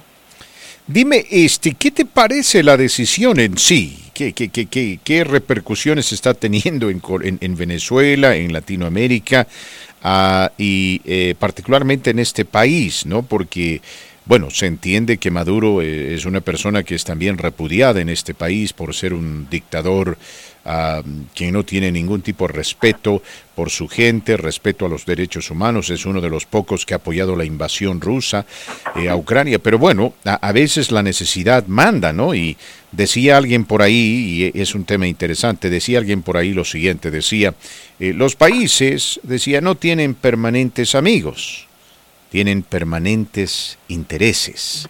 Entonces, aquí tomando en cuenta la terrible situación que se vive en Ucrania y la inestabilidad de Vladimir Putin, creo que sería mejor comprar petróleo venezolano que petróleo ruso. Pero así lo veo yo. No sé qué repercusiones ha tenido eh, esta noticia. No, yo lo, yo lo veo igual que tú, porque se ve desde el punto de vista norteamericano. Es una jugada estratégica porque eh, en ese caso que eso se produzca sin saber los detalles, significa que Estados Unidos le quita un aliado en América Latina a Putin, porque habían hablado que incluso eh, Rusia iba a desplegar armamento e incluso nuclear en Venezuela. Mm. Entonces, si esta vía hay algún tipo de arreglo, yo creo que hay que verlo como una victoria de, el, de la política norteamericana, mm. básicamente. Ah, que haya venezolanos que eso les asombre y se persignen, sí, pero lo están viendo con una visión muy particular, porque aquí estamos hablando de que esto entra en juego dentro de un conflicto planetario en el cual se juega la, la paz mundial y la estabilidad mundial. Entonces no se puede ver con decir, bueno, una ganancia provisional con Maduro porque se sale con la suya. Primero que no lo creo que se sale con la suya, porque Estados Unidos sabe bien lo que hace. Como les digo, la empresa Chevron, a pesar de las sanciones, seguía operando en Venezuela. y tenía deudas del gobierno de Venezuela. Esto es una manera además de mantener la estabilidad de una empresa como Chevron porque le debía dinero. Y es una manera inmediata de poder tener que a lo mejor hacer esas inversiones aquí en Estados Unidos se tarda más tiempo. Allá es una, una empresa en operación. Claro, Entonces, claro. eh, yo lo veo desde ese punto de vista de que eso ayuda a la solución del problema global. Después se verá si eso significa eh, un beneficio adicional para Maduro. Claro, porque, es, porque en este momento los beneficiados serían los Estados Unidos, indirectamente los ucranianos y también los venezolanos, ¿no? No, y el resto del mundo. Asumiendo ya, asumiendo que esto va a llevar a la paz y va a continuar afectando a la economía rusa y poco a poco, eh, digo, nos estrangulando la economía de ese país y Claro, obviamente la flexibilidad de Vladimir Putin. No hablamos de poca cosa, porque estamos hablando suministro de esa cantidad de barriles nacionales y a su vez el- el- una cantidad de eh, gas natural que iría a Europa, Mm. que lo suministra Rusia. ¿Tú es qué- una tú- jugada de alto vuelo estratégico. Sí, es, es muy interesante. Vamos a ver, vamos a ver qué puede ocurrir, pero es que estamos hablando de las mayores reservas de petróleo probadas del mundo, que están aquí eh, por barco en unas ocho horas, nueve horas de los Estados Unidos. Ahora, Entonces, digamos, a- ahora yo te pregunto a ti, tú que estás compenetrado con la política venezolana y la forma como piensa eh, Maduro, su régimen y demás, eh, ¿tú crees que él vaya a aceptar esta propuesta? Mira, es que eh, yo, yo pudiera pensar que sí, en el sentido que esto significa para él cash, dinero, porque eh, eh, si bien en una cosa, un negocio como esto que estamos hablando, que es una empresa norteamericana que está allá, que va a aumentar la producción con la anuencia del gobierno norteamericano, dirán, bueno, el 30% es para Chevron y el 70% para Maduro. Eso es cash que él tiene. Eso no significa que lo dejen de, que se dejen de oponer y que dejen de apoyar a la oposición, no necesariamente. No Es un negocio petrolero que tiene una connotación eh, importante para el juego estratégico. Lo que, Ahora, lo que me, lo que me- claro, lo que me alegra a mí es de que el pueblo, eh, perdón, el pueblo venezolano indirectamente se va a beneficiar de esto. Ah, y eso siempre es importante, ¿no? Porque la gente al fin y al cabo es la que sufre. Ah, Total. Me, me pregunto yo, eh, ¿existía la posibilidad de que Estados Unidos incremente su adquisición de petróleo de México? ¿Se podía haber trabajado, negociado con México? Entiendo que antes de las sanciones Estados Unidos, si no, si la memoria no me falla, Jesús, ah, el 5% del petróleo estadounidense venía de, de- de Venezuela, ¿verdad? O el 5% del petróleo que se consume acá, más bien diré, venía Sí, de Venezuela. claro, ahí ya lo habían bajado porque originalmente era, al inicio del gobierno de Obama, era el 13%. El 13%, muy Eh, bien. siguió, comenzó a bajar, llegó al 5% más o menos, ¿no? Pero es que hay un detalle que es técnico, es que ese petróleo, digamos, en la, en la costa este y en el Golfo, hay un, alrededor de 30 refinerías que están adaptadas al petróleo venezolano. Entonces, ¿por qué tiene sentido hacer esta jugada estratégica de corto plazo? Porque esto no es una jugada a 20 años, es una jugada a menos de, de 9 meses.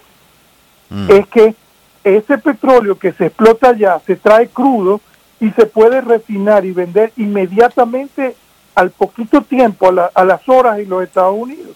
Muy bien, Llega perfecto. como crudo porque las refinerías están adaptadas a ese a ese petróleo. Toda la red de refinerías de la Cirgo en todo lo que es Florida y Texas, eso es venezolano, que fueron construidas para petróleo venezolano. Muy bien, perfecto. Mi querido amigo, muchas gracias. Un fuerte abrazo para ti. Apreciamos siempre tu participación y tu contribución a este programa. Muchas gracias, muchos saludos. Saludos para ti, es Jesús Sánchez Meleán, quien es eh, editor del semanario El Comercio, el cual está disponible en muchos puntos de venta, además del Internet y Facebook. Recuerde, El Comercio. Indirectamente, Marco Martínez.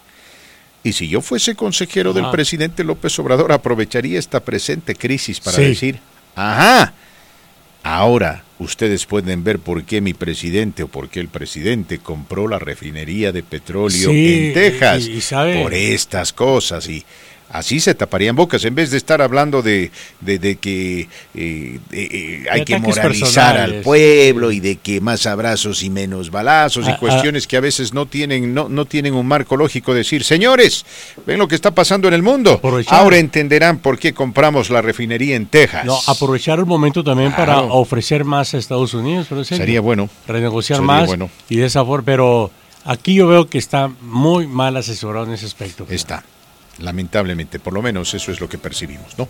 Tenemos que ir a la pausa, mis amigos. Después de la pausa le voy a contar lo que a mí me pasó eh, cuando entraba a un estadio de fútbol eh, y me topé con alguien que estaba vendiendo. Gracias a mis queridos amigos. Recta final de este su programa. No se olviden, por favor, estamos al aire de lunes a viernes desde las 11 de la mañana hasta las 3 en punto de la tarde. Nuestra compañera Claudia Reyes está pronta a visitarlos eh, a través de las ondas mágicas de la radio, de Radio Qué Bueno, 97.7 frecuencia modulada, 1280 de amplitud modulada y el Internet.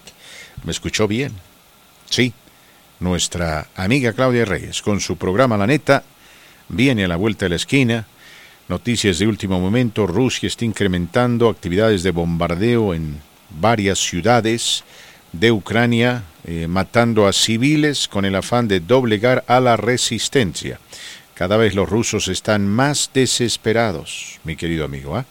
más desesperados porque su famosa invasión no está teniendo el éxito necesario. El presidente Joe Biden le ha pedido a las compañías petrolíferas eh, de los Estados Unidos incrementar su producción, incrementar su producción para ayudar a eh, paliar un poco el impacto asociado eh, con las sanciones sobre Rusia que van a cerrar las puertas a la importación de petróleo de ese país y lógicamente van a afectar el consumo aquí en los Estados Unidos de América.